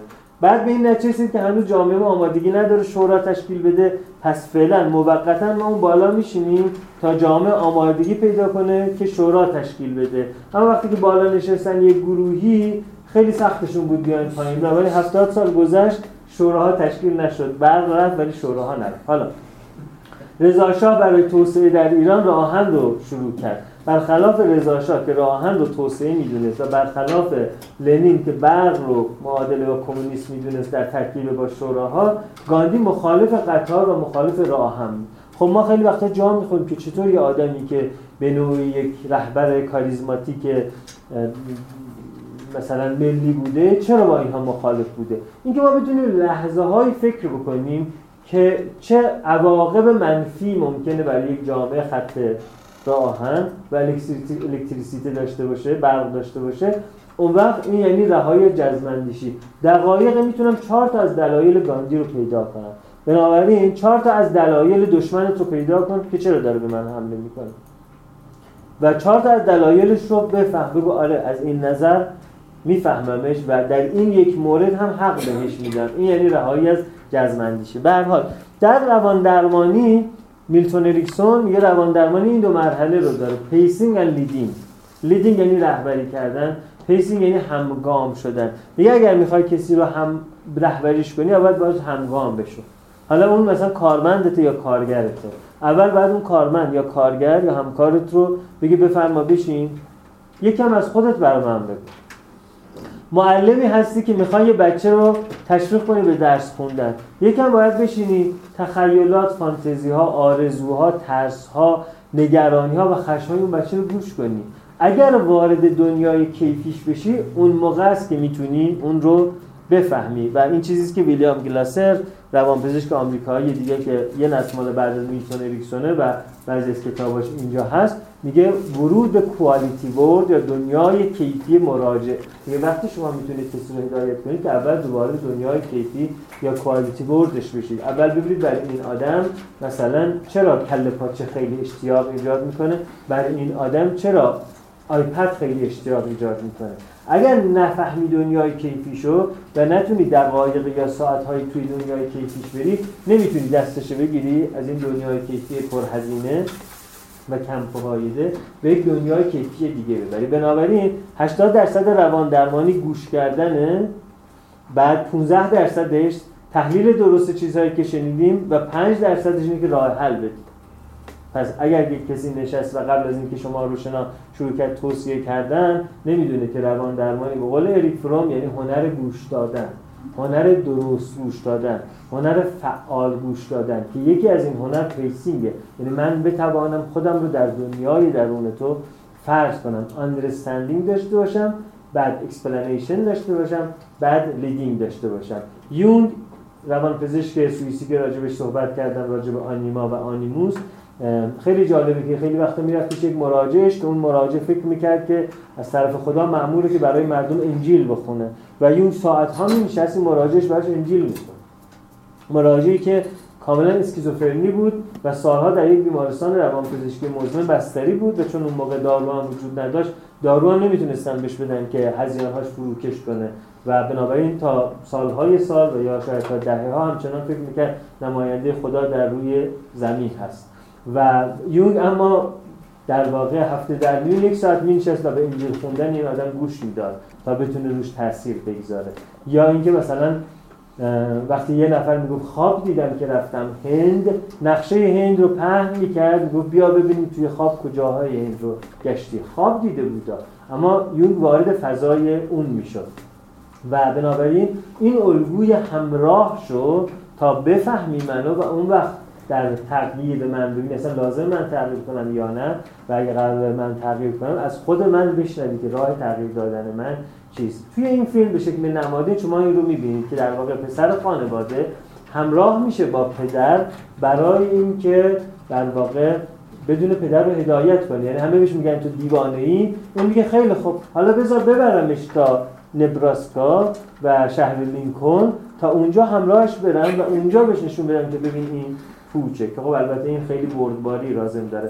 و اتفاق دیگه ای که میفته اینه که در این مسیر خود این راهنما هم پخته میشه و درک میکنه که اگر در روابط یا در شغل ناتوانه، این ناتوانی در واقع یک بستر تاریخی داره.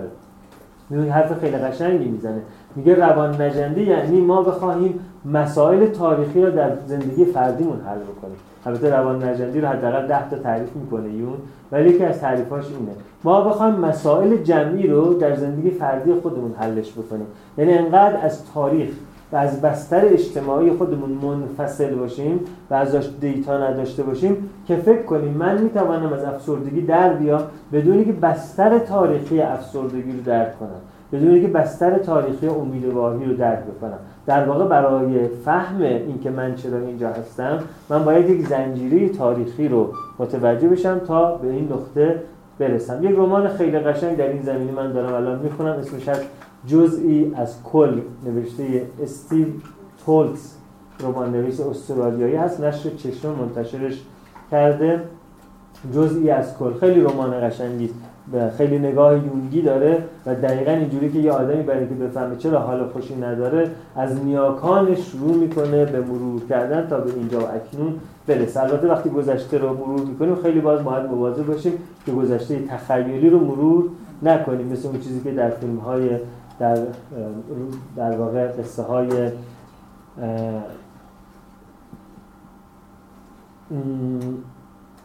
تنها عشق حقیقت دارد، استادان بسیار، زندگی های بسیار، کی نوشته؟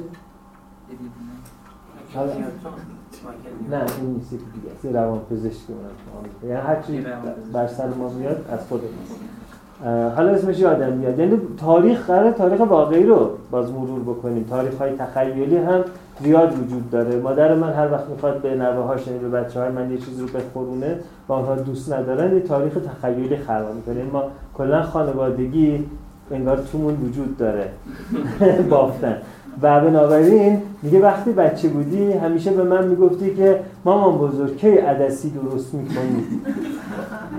یه تاریخ تخیلی درست می‌کنه. بر مبنای اون تاریخ تخیلی یه دفعه پسر من احساس می‌کنه که واقعاً یه چیز فراموش شده در درون خودم کشف کردم.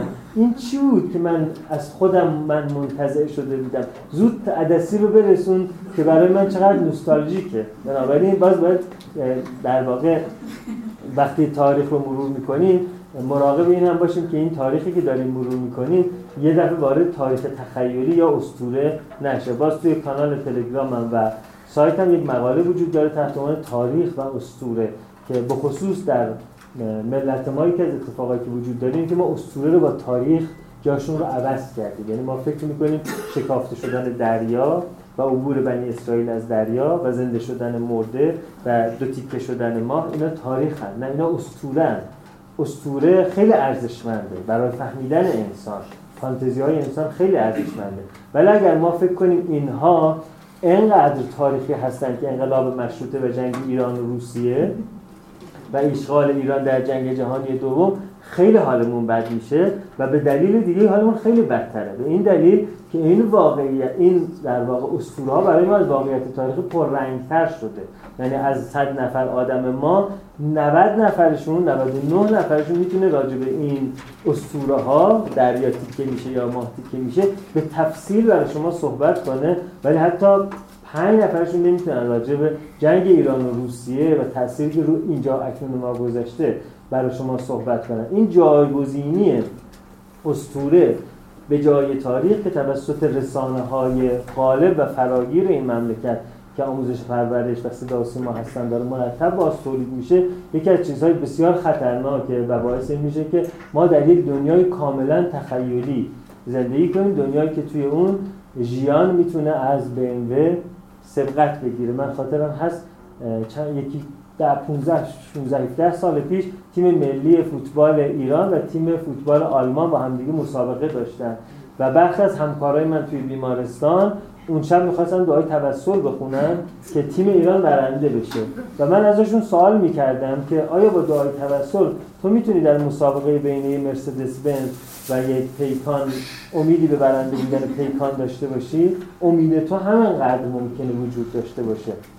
ولی اون چون در یه دنیای اسطوره‌ای زندگی می‌کرد گفت بله چرا نه، یه دفعه ممکنه که اون بنزه وسط راه یک مگسی بره توی موتورش و موتورش کلاً بسوزه. یعنی ما تکیه‌مون بر استثناهای یک در پنجاه میلیون هست، بر مبنای این استثناها می‌خوایم زندگی بکنیم، مثل برف در تابستان، بر مبنای برف در تابستان می‌خوایم زندگی بکنیم، نه در مبنای گرما در تابستان. خب من دیگه حرفم تموم شد و حالا شما میتونید که نظراتتون رو به من بگید، من یاد بگیرم یا سوال بکنم. بله. درصد روانشناسی چی بود؟ گفتیم هشتاد درصدش هشتاد درصدش درست گوش کردن، پانزده درصد درست اطلاعات رو تحلیل کردن و پنج درصد. البته این درصدهای من مثل خاطرات عدسی مادرم میمونه. یعنی به عنوان یه درصدی که بشه رو ترازو بردش نگاه نکنی، به عنوان شم کاری من، تجربه شخصی من بشه نگاه کنید. چون صورت یونگو کردیم امکانش هست شخصیت اصلی رو یه آرکیتایپ بهمون بدیم؟ شخصیت اصلی رو بگم که چه آرکیتایپی بود؟ چون بهش فکر نکرده چند لحظه باید من مثل ایکیوسان حالا پدر مادر حالا پدر مادر بکنم.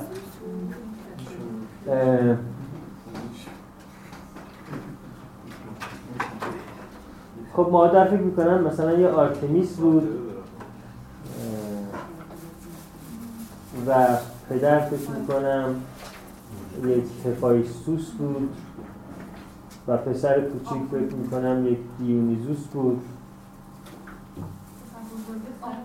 پسر بزرگه شاید یک آپولویی که سعی میکرد هرمس بشه تا بتونه در این جامعه فریب راهی برای خودش باز کنه. و اون توپولا به نظرم پوزیدون آرس بودن. آره. خیلی بهشون میومد به کابیا، من خیلی از اون خوشم میاد. نمیشه چرا.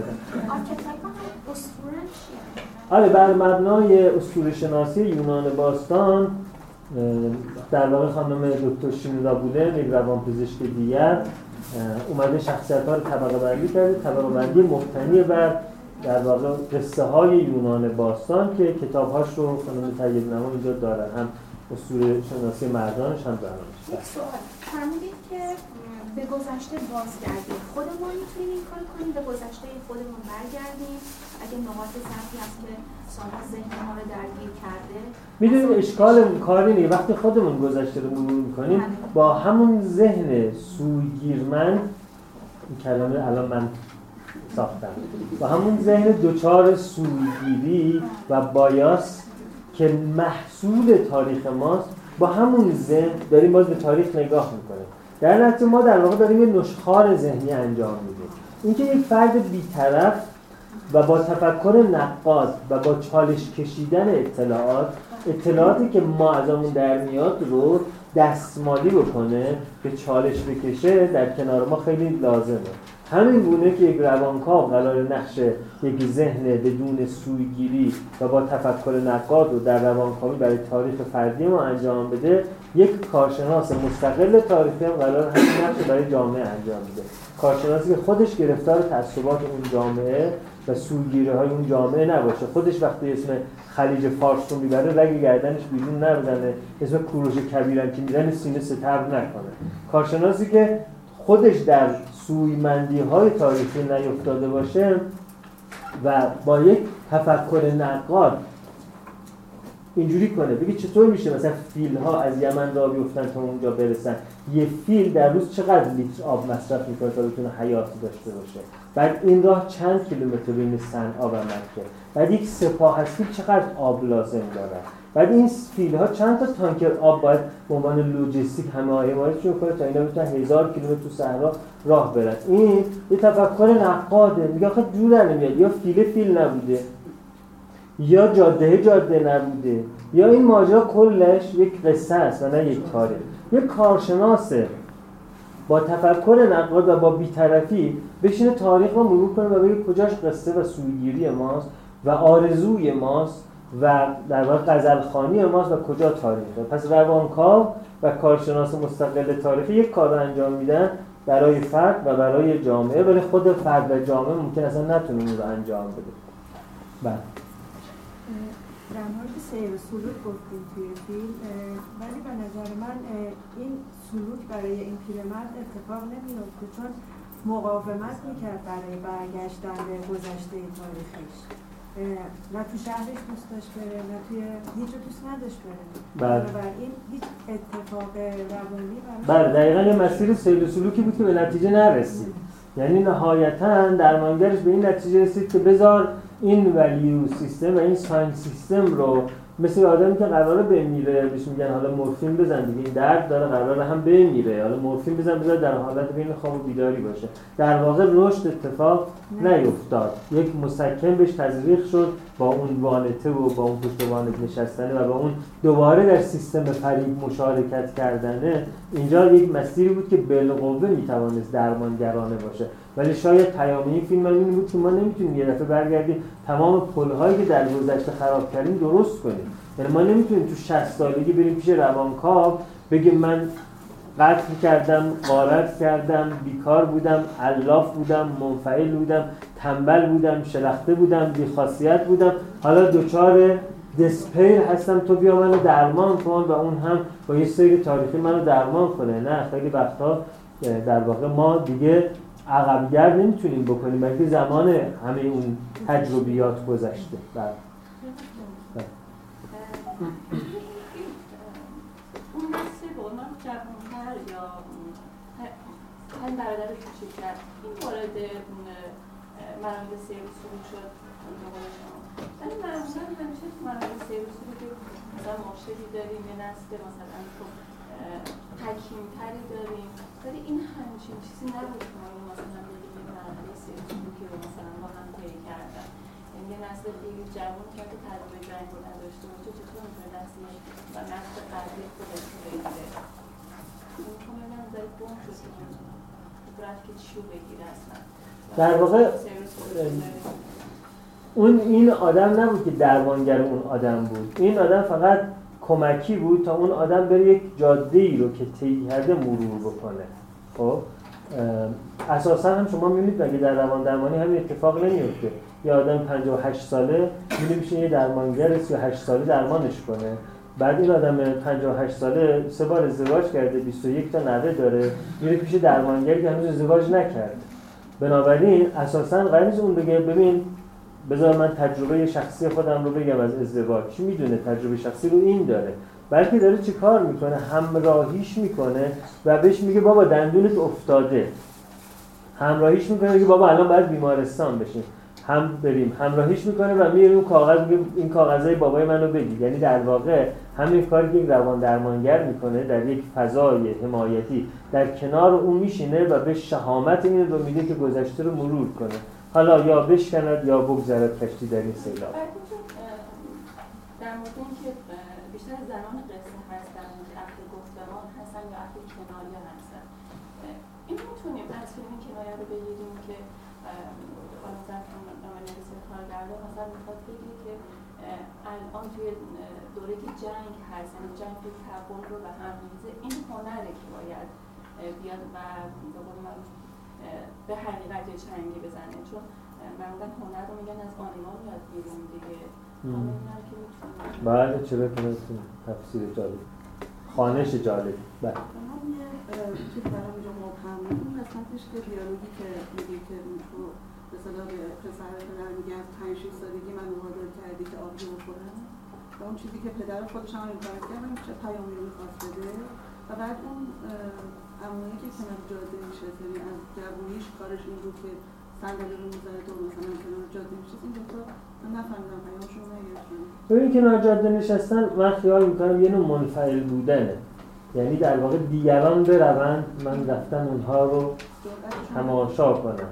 این این کنار جاده بودن اینجوری. ولی اون به نظر یعنی این آدم نشایستگی پدر بودن رو داره، چون توی آمریکا خیلی چیزی بدی که آدم به بچه پنج سالش آبجو بده. توی ایران خدا رو شکر مسئله حل شده. و بالاخره باید بچه‌مون مرد بار بیاریم مگه نه؟ برای که داعش اونجاست، ما نیاز به خیلی مردهای چیز داریم. آره، یه دفعه ببینن که مثلا توی ماشین داعشی ها عکسش هست که اینقدر مرده که تو ماشین اونها رفته عکس یادگاری سلفی هم گرفته، ولی الان اینجاست تو تهران. ما نیاز به یه مردهای تخیلی اینجوری داریم، از پنج سالگی باید بنزین با آبجو مثلا بهشون بدیم. برای اما در آمریکا اینکه به بچه پنج ساله این کار آبجو بدی یعنی تو از پدری ساقطی. من اگه قانون بفهمه میاد بچه از تو میگیره، به یه سروگیت فامیلی، به یه مددکار اجتماعی میده و میگه ایشون حتی پدری کردن نداره. یعنی این آدم هم ازدواجش کاملا غیر عاقلانه بوده، هم بچه دار شدنش، هم بچه بزرگ کردنش. پس الان هم طبیعیه که غیر عاقلانه رفتار کنه. یعنی کسی که در پل‌های پشت سر این کارو داره میکنه، اینجا هم ازش بعید نیست که حالا یک آگهی او رو فریب داده باشه و خیال کنه هزار و هشتصد کیلومتر پیاده راه میره و بعد اونجا یه میلیون دلار هم جایزه میگیره. و در این حال میگه حالا که این آدم داره مسیرهای گذشته‌شو غلط تعیین میکنه، یه جای هم مسئله فقط مسئله فردی این آدم نبوده، جامعه حرکت غلطی کرده به اسم جنگ کره، و حالا این آدم و هزاران نفر آدم مثل این یا میلیون‌ها نفر آدم مثل این در واقع درگیر یک روان نجندی جمعی شده. یعنی در این حال که این آدم رو به محاکمه میکشه، در این حال همه ما رو به محاکمه میکشه، و در این حال حتی به این نتیجه میرسه شاید اینکه شما بودید این درمان واقعا انجام نشد، بخاطر اینکه در یک جامعه وانمودی یا سیمولاکرا درمانگران هم درمانگران سیمولاکرایی میشن. یعنی خیال میکنه اگر میخواد درمانگر باشه باید یه ریش پروفسوری داشته باشه، یه پیپ دستش باشه و یه مبل اینجوری گذاشته باشه. همین که آدم هم اینجا دراز بکشن و اونم پیپش روشن بکنه و ریش پروفسورشو دست بکشه که شبیهش کرده به فروید، و اگه عینک قرار بزنه مثلا عینک گردی مثل یونگ بزنه، این در واقع میشه درمان وانمودی. یعنی در دیگه اتاق درمان هم یک اتاق درمانی نیست که واقعا چالش واقعی توش باشه. ما وانمود میکنیم در این شهر بازی که سوار تونل وحشت میشیم، میترسیم. حالا وانمود میکنیم که داریم سوار اتاق درمان میشیم. بنابراین انگار در یک فضای اینگونه درمانگر خودش افتاده در همون چنبره فضای تخیلی و آخر یک درمان تخیلی میکنه. یعنی تخیلات اون رو تشدید و تقویت میکنه و خودش وارد بازی تخیلی اون میشه. که راجع به این ماجرا یه فیلم خیلی قشنگی دیگه هست به اسم اکویلیبریوم اکویلیبریوم یا تعادل، که چون دو تا فیلم اکویلیبریوم در وجود داره، این فیلم اکویلیبریوم یه فیلمی هست که در سگانه امور گذاشته شده، در سگانه امور یا اروس عشق گذاشته شده، که یکی از اون سگانه که چل دقیقا بیشتر نیست اسمش از اکویلیبریوم. کلش در یه فضای روانکاوی اتفاق میفته. باز شاید فایل صوتیش توی کانال تلگرام هم باشه. کلش در یه فضای روانکاوی اتفاق میفته، اما فضای روانکاوی رو به نقد میکشه که این یه فضای روانکاوی نمایشی است. چرا وقتی جامعه تخیلی میشه و جامعه ساینس سیستم، اون وقت یه آدم به عنوان کلاس میگه من دارم میرم روانکاوی، میرم روانکاوی که روانکاوی بشم، و روانکاو روانکاوی میکنه که روانکاوی کنه. یه ساینس سیستمی که اساساً من باید روانکاوی بشم تا روانکاو بشم. و بعدش این روانکاوی اصالت پیدا میکنه. من یک چالشی نداشتم، روانکاوی شدم که روانکاو بشم و بعد روانکاوی میکنم که روانکاوی کنم.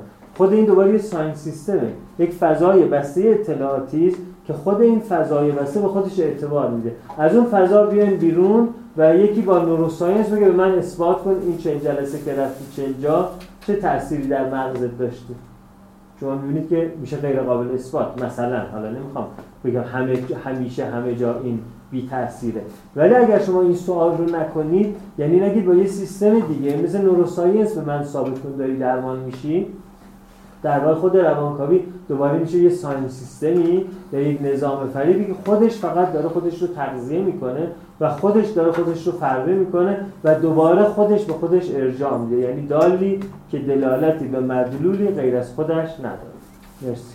همه زدم نقدشون کردم، از پیامبران گرفت تا روانکاوان. من یک آنارشیست. بله بله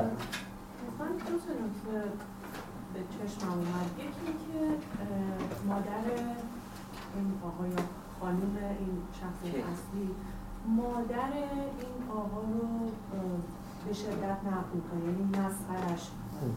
این یه نکته بود که چند جای مختلف فیلم اومد و یه چیز جالب دیگه ای نه چند جا مختلف. آره هم سر قبرستون گفت، هم توی خونه‌ش گفت.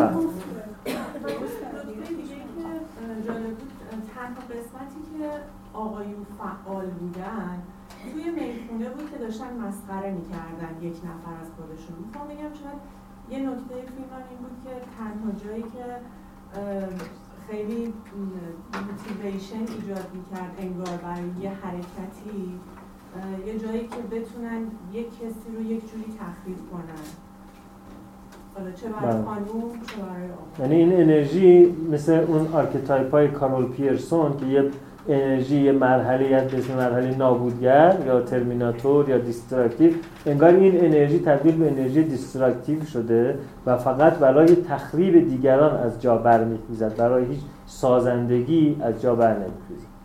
بله این شخص بودی شخصیت اصلی این به نظر من به شکست نهایی که رسیده بود یه خود بدشانسی هم تو زندگیش آورده بود، از جمله اینکه یه جایی اشاره میکرد که باباش بهش مشروب زده، نشون میده که باباش خودش شخصیت دپرسیو داشته از بچگی، میگفت اگه منو اینجا تو این اتاق پیدا میکردن منو میزدن و تو خانواده شلوغی که بوده این خودش باعث شده بود که یک شخصیت دپرسیو و حدود اوایدنت داشته باشه که رفته بود تو ارتش. این هم میتونه یه نشونه باشه که این از اون طرف گیر خانومش افتاده بود که شخصیت هیستریونیک و نارسیسیستیک داشت که روی قبر یارو هم ازش نمیگذشت که ازش باش یه چالنجی داشته باشه. این پدرش در اومده بود. بله این در واقع نگاه سیستمی به اینکه خانواده، تلویزیون، جنگ، جامعه در روان نجندی‌های ما نقش داره. اول فیلم ما یه پیرمرد دیوانه می‌بینیم که انگار که فقط اینه که دیوانه. بعد هرچی که پایین‌تر و پایین‌تر می‌ریم می‌بینیم که خیلی‌ها بار دیوانگیشون رو گذاشتن رو دوش این و این بنده خدا اسکیپ گوت یا در واقع بز فراری هست که تمام قوم گناهانشون رو گذاشتن رو دوشون که گرگه اینه بخوره به عنوان تاوان. بله بله اول ممنون به خاطر جنبه‌های اجتماعی که مطرح شد. من دو سه تا جنبه فردی که توی فیلم بود برام خوب جالب بود. یکی بحث اینکه خب چرا این پیرمرد فیلم اینقدر ساده لوحانه به خیلی ها کمک میکنه و در واقع برای همه مایه میذاره و با وجود همه اتفاقاتی میفته هنوز هم که هنوز میخوام اگه لازمه الان بدم و شاید این بدهکار بودن، یعنی من دوم خیلی دنبال ریشه‌اش بودم و شاید نمیدونم برداشت خودم این بود که عمدن اون نکته رو تو خونه مطرح کرد. تنها جایی که از گذشته‌اش شاید میشه گفت حرف زد همون بود که برایش گفتش که این خونه رو بابات ساخته تنهایی که آره و برادرهاش هم کمکش کردن، یعنی این شاید حالت چه میدونم پیش‌نویس یه پیش‌زمینی براش بوده که باید به دیگران کمک کنی تا مثلا این اتفاقات خوب بیفته. میگم تنها چیزی بود که از گذشته‌اش به صراحت بیانش کرد. این یه جنبهش بود و یه جنبه حالا این جنبه اجتماعیش مطرح شد راجع به همین حالا آنیما آنیموسی که مطرح شد، خانم‌ها این صحبت‌ها رو می‌کردن، آقایون این صحبت‌ها. به نظر من آقایون هم تعامل داشتن و صحبت هم می‌کردن، حتی در زمان فیلم دیدن. ولی نوع صحبت‌هایی که داشت مطرح می‌شد همشون جنبه در واقع وقت گذرانی بود، یعنی همشون راجع به چیزهای دیگه، شخصیت سوم میگه چیز دیگه و من اینو تو جامعه خودم دارم می‌بینم به صراحت که این نیست که فقط تو فیلم اینو بولد کرده باشه. آقایون وقتی جمعی وارد میشن مرتب راجع به همین مکانیکی، ماشین چیه، کجا کار میکنی، چقدر درآمد داری، بعضی اوضاع کارش چطوری، اقتصاد چجوریه، جامعه چه سمتی داره میره. ولی خانمان که بیشتر راجع به زندگی شخصی، ولی هرچند موضوعات متفاوته اما کلیتش راجع به یه چیز دیگه است که شاید بازم همون نکته مطرح میشه که همون خانم اگه اشتباه نکنم پیگی بود که توی روزنامه بود، تنها حرف خوبی که زده شد، تنها چیزی که دیتای خوبی داد به فرد مقابلش زمانی بود که صمیمانه یه صحبتی رو مطرح کرد، نه رابطه از نوع وقت‌گذرانی یا اطلاعات دیگه. و خب اینم فکر کنم خوب باشه که جامعه ما ما خودمون اگه توی روابطی هستیم، توی محیطی هستیم، بریم مثلا تو گفتگوهای صمیمانه به جای وقت‌گذرانی. مرسی. بله، از دیدگاه ترانزکشنال آنالیزیس که خوب شد بهش اشاره کردی، اگه می‌خواستیم این آدم رو تحلیل کنیم بعد بگیم این آدم یه آدمی است که یک اینجانکشن یا منع داره به عنوان don't think، فکر نکن. اصلا بعضیا بهشون گفته میشه که جزو افتخاراتشون بی‌کله بودنه، یعنی اول عمل میکنم بعدا نگاه میکنم چه کار میکنم. این آدم به نظر میاد که در تمام تصمیمات زندگیش این اینجانکشن یا منع فکر نکن رو داشته. درایوری که تو زندگی این هست پریز آدرسه، دیگران راضی کن. بنابراین در واقع دیگران رو تفکیک نمیکنه که کی چی حقشه کی چی حقش نیست، محدوده من کجاست محدوده دیگران کجاست، دیگران رو راضی میکنه به هر قیمتی. روش ساختار دادن به محیطش هم همونطور که گفتید پس تایمه، وقت گذروندن. خب آبجو بخوریم تا مسابقه بیسبال شروع بشه، بعد بیسبال نگاه بکنیم تا بعدش راجع به بیسبال حرف بزنیم. یعنی در واقع این ساختاری بود که این آدم رو میتونه از دیدگاه ترانزکشنال آنالیزیس تحلیل کنه. از دیدگاه اسکماهای جفریا میتونه بگیم این آدم ترواری طرد داشت، همون که اگر وارد اتاق پدر و مادر میشد بیرون انداخته میشد، به نوعی ترواری طرد. بعد کسی که ترواری طرد داره فکر میکنه که ارزش پذیرفته بودن و پذیرفتنی بودن و دوست داشتنی بودن رو نداره و در نتیجه برای اینکه ارزش پیدا بکنه مرتب میره همین پلیز آدرس رو انجام میده تا ارزش پیدا بکنه. و از دیدگاه آرکیتایپال هم همونطور که گفتم داستان هفایستوس چنین داستانی، یعنی داستان کسی که پدر و مادر یعنی زئوس و هرا طردش میکنن، بیرونش میندازن، تو کوه المپ مورد تمسخر قرارش میدن و در واقع آخر هم بهش خیانت میشه، یعنی هی طرد و هی طرد و طرد. بنابراین این الگوهایی است که اگه بخوایم این آدم رو تحلیل روانشناسی فردی بکنیم میتونیم ازش کمک کنیم. مرسی. بله، من داشتم فکر می‌کردم که هر کدوم از ما یه تفسیری بالاخره از این فیلم می‌کنیم، آیا این کمک می‌کنه به شناخت بیشتر خودمون؟ یعنی من کدوم جنبه‌هاشو دارم قوی‌تر می‌بینم؟ مثلا من اگر می‌خواستم اسم فیلم رو بذارم می‌ذاشتم از اون ساختن یا بسازم، که اگر به چیزی دیگران برای من نمیسازن یا یک امید واهی برم خودم اون رو برای خودم بیافرینم. یعنی من دلم می‌خواست ببینم که خب اون کدوم جنبه منه، شادوی منه. خب می‌دونید آخه این دیگه اساساً هدف جلسه رو تغییر میده. میگه هدف جلسه تحلیل شما بر مبنای کامنتار یا سوالا یا اینا باشه، خب هم جلسه باید خیلی مفصل‌تر از این باشه. همین اساساً حق جلسه باید برای این تعریف شده باشه. بنابراین بعد نویسنده من مخم میدونید چه جوریه بهش میگم الان قراره چه کار بکنی، فقط اون کارو میکنه. یعنی مثلا اگر الان قراره فیلم تحلیل کنیم مخم من اصلا هیچ کدوم از شما رو تحلیل نمیکنه، فکر نکنید مثلا من اینجا نشستم یکی سوال میکنه یا آها یه دیگه میذارم اینجوریه، همون اصلا مخم نمیتونه این کارو کنه. بهش سفارش داده میشه که الان قراره فیلمو تحلیل بشه، دیگه چی نمیکنه. بعد نویسنده این در واقع این داستان آدم منفی هست، کاملاً که پیشینه‌ای داره، روانشناسی پشت قضیه بوده یا نه. یه رمان‌نویس معروف اینو نوشته، ولی من رمانش ندیدم، تو فارسی ترجمه شده. بر مبنای یه رمان این ساخته شده، ولی اغلب رمان‌نویس‌های بزرگ روانشناسی نخوندن. از روانشناسی استفاده می‌کنن. نه، روانشناس نیست رمان‌نویس. پدر خوششانسی بوده با اینکه متعهد نبوده خیلی تو زندگی، ولی بچه معقولی داشته. دقیقا هم پسر کوچیک که نسبت به بچه‌های فامیل بچه‌های بچه‌های خوبی بودن. بکنید به خاطر تغییر ایالت بود. ببین مونتانا یا با هوای دیگه داره و یه جور جامعه دیگه است، نبراسکا یه جامعه دیگه است. و شاید واقعا میرم میخواد بگه که این پدر از همون ریشه است و با همون با همه این پاتولوژی ها، ولی انگار حتی اقلیمی که ما توش زندگی میکنیم، چون میدونید در حال توی آمریکا ایالت های مختلف فقط آب و هواشون فرق میکنه، قوانینشون هم با هم دیگه فرق میکنه.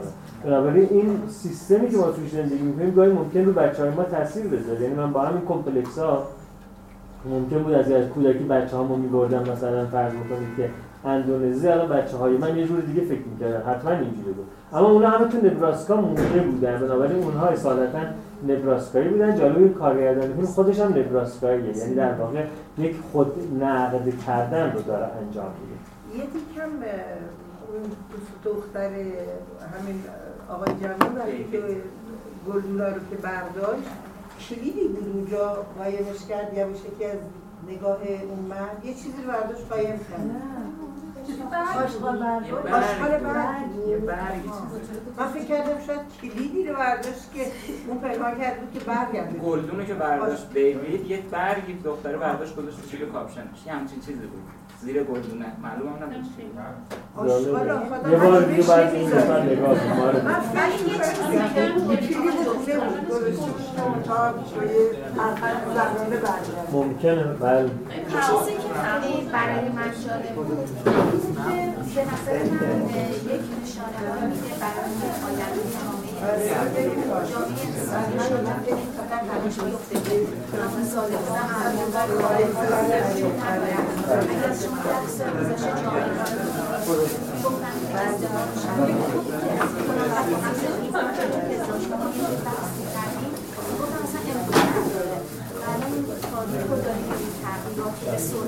ولی یه جور نبراسکای دیستوپیایی میتونست از شما خیلی متشکرم خدا نگهدار تصمیم نزدیک بودید همیشه سپاسگزار در مورد میگی میدونم من هیچی نمیدونم کارش میکنم هیچ کامنتی برای من ندارید نه اگه لازم شد باید کبال من سیدار سپاسگزار خیلی من سایده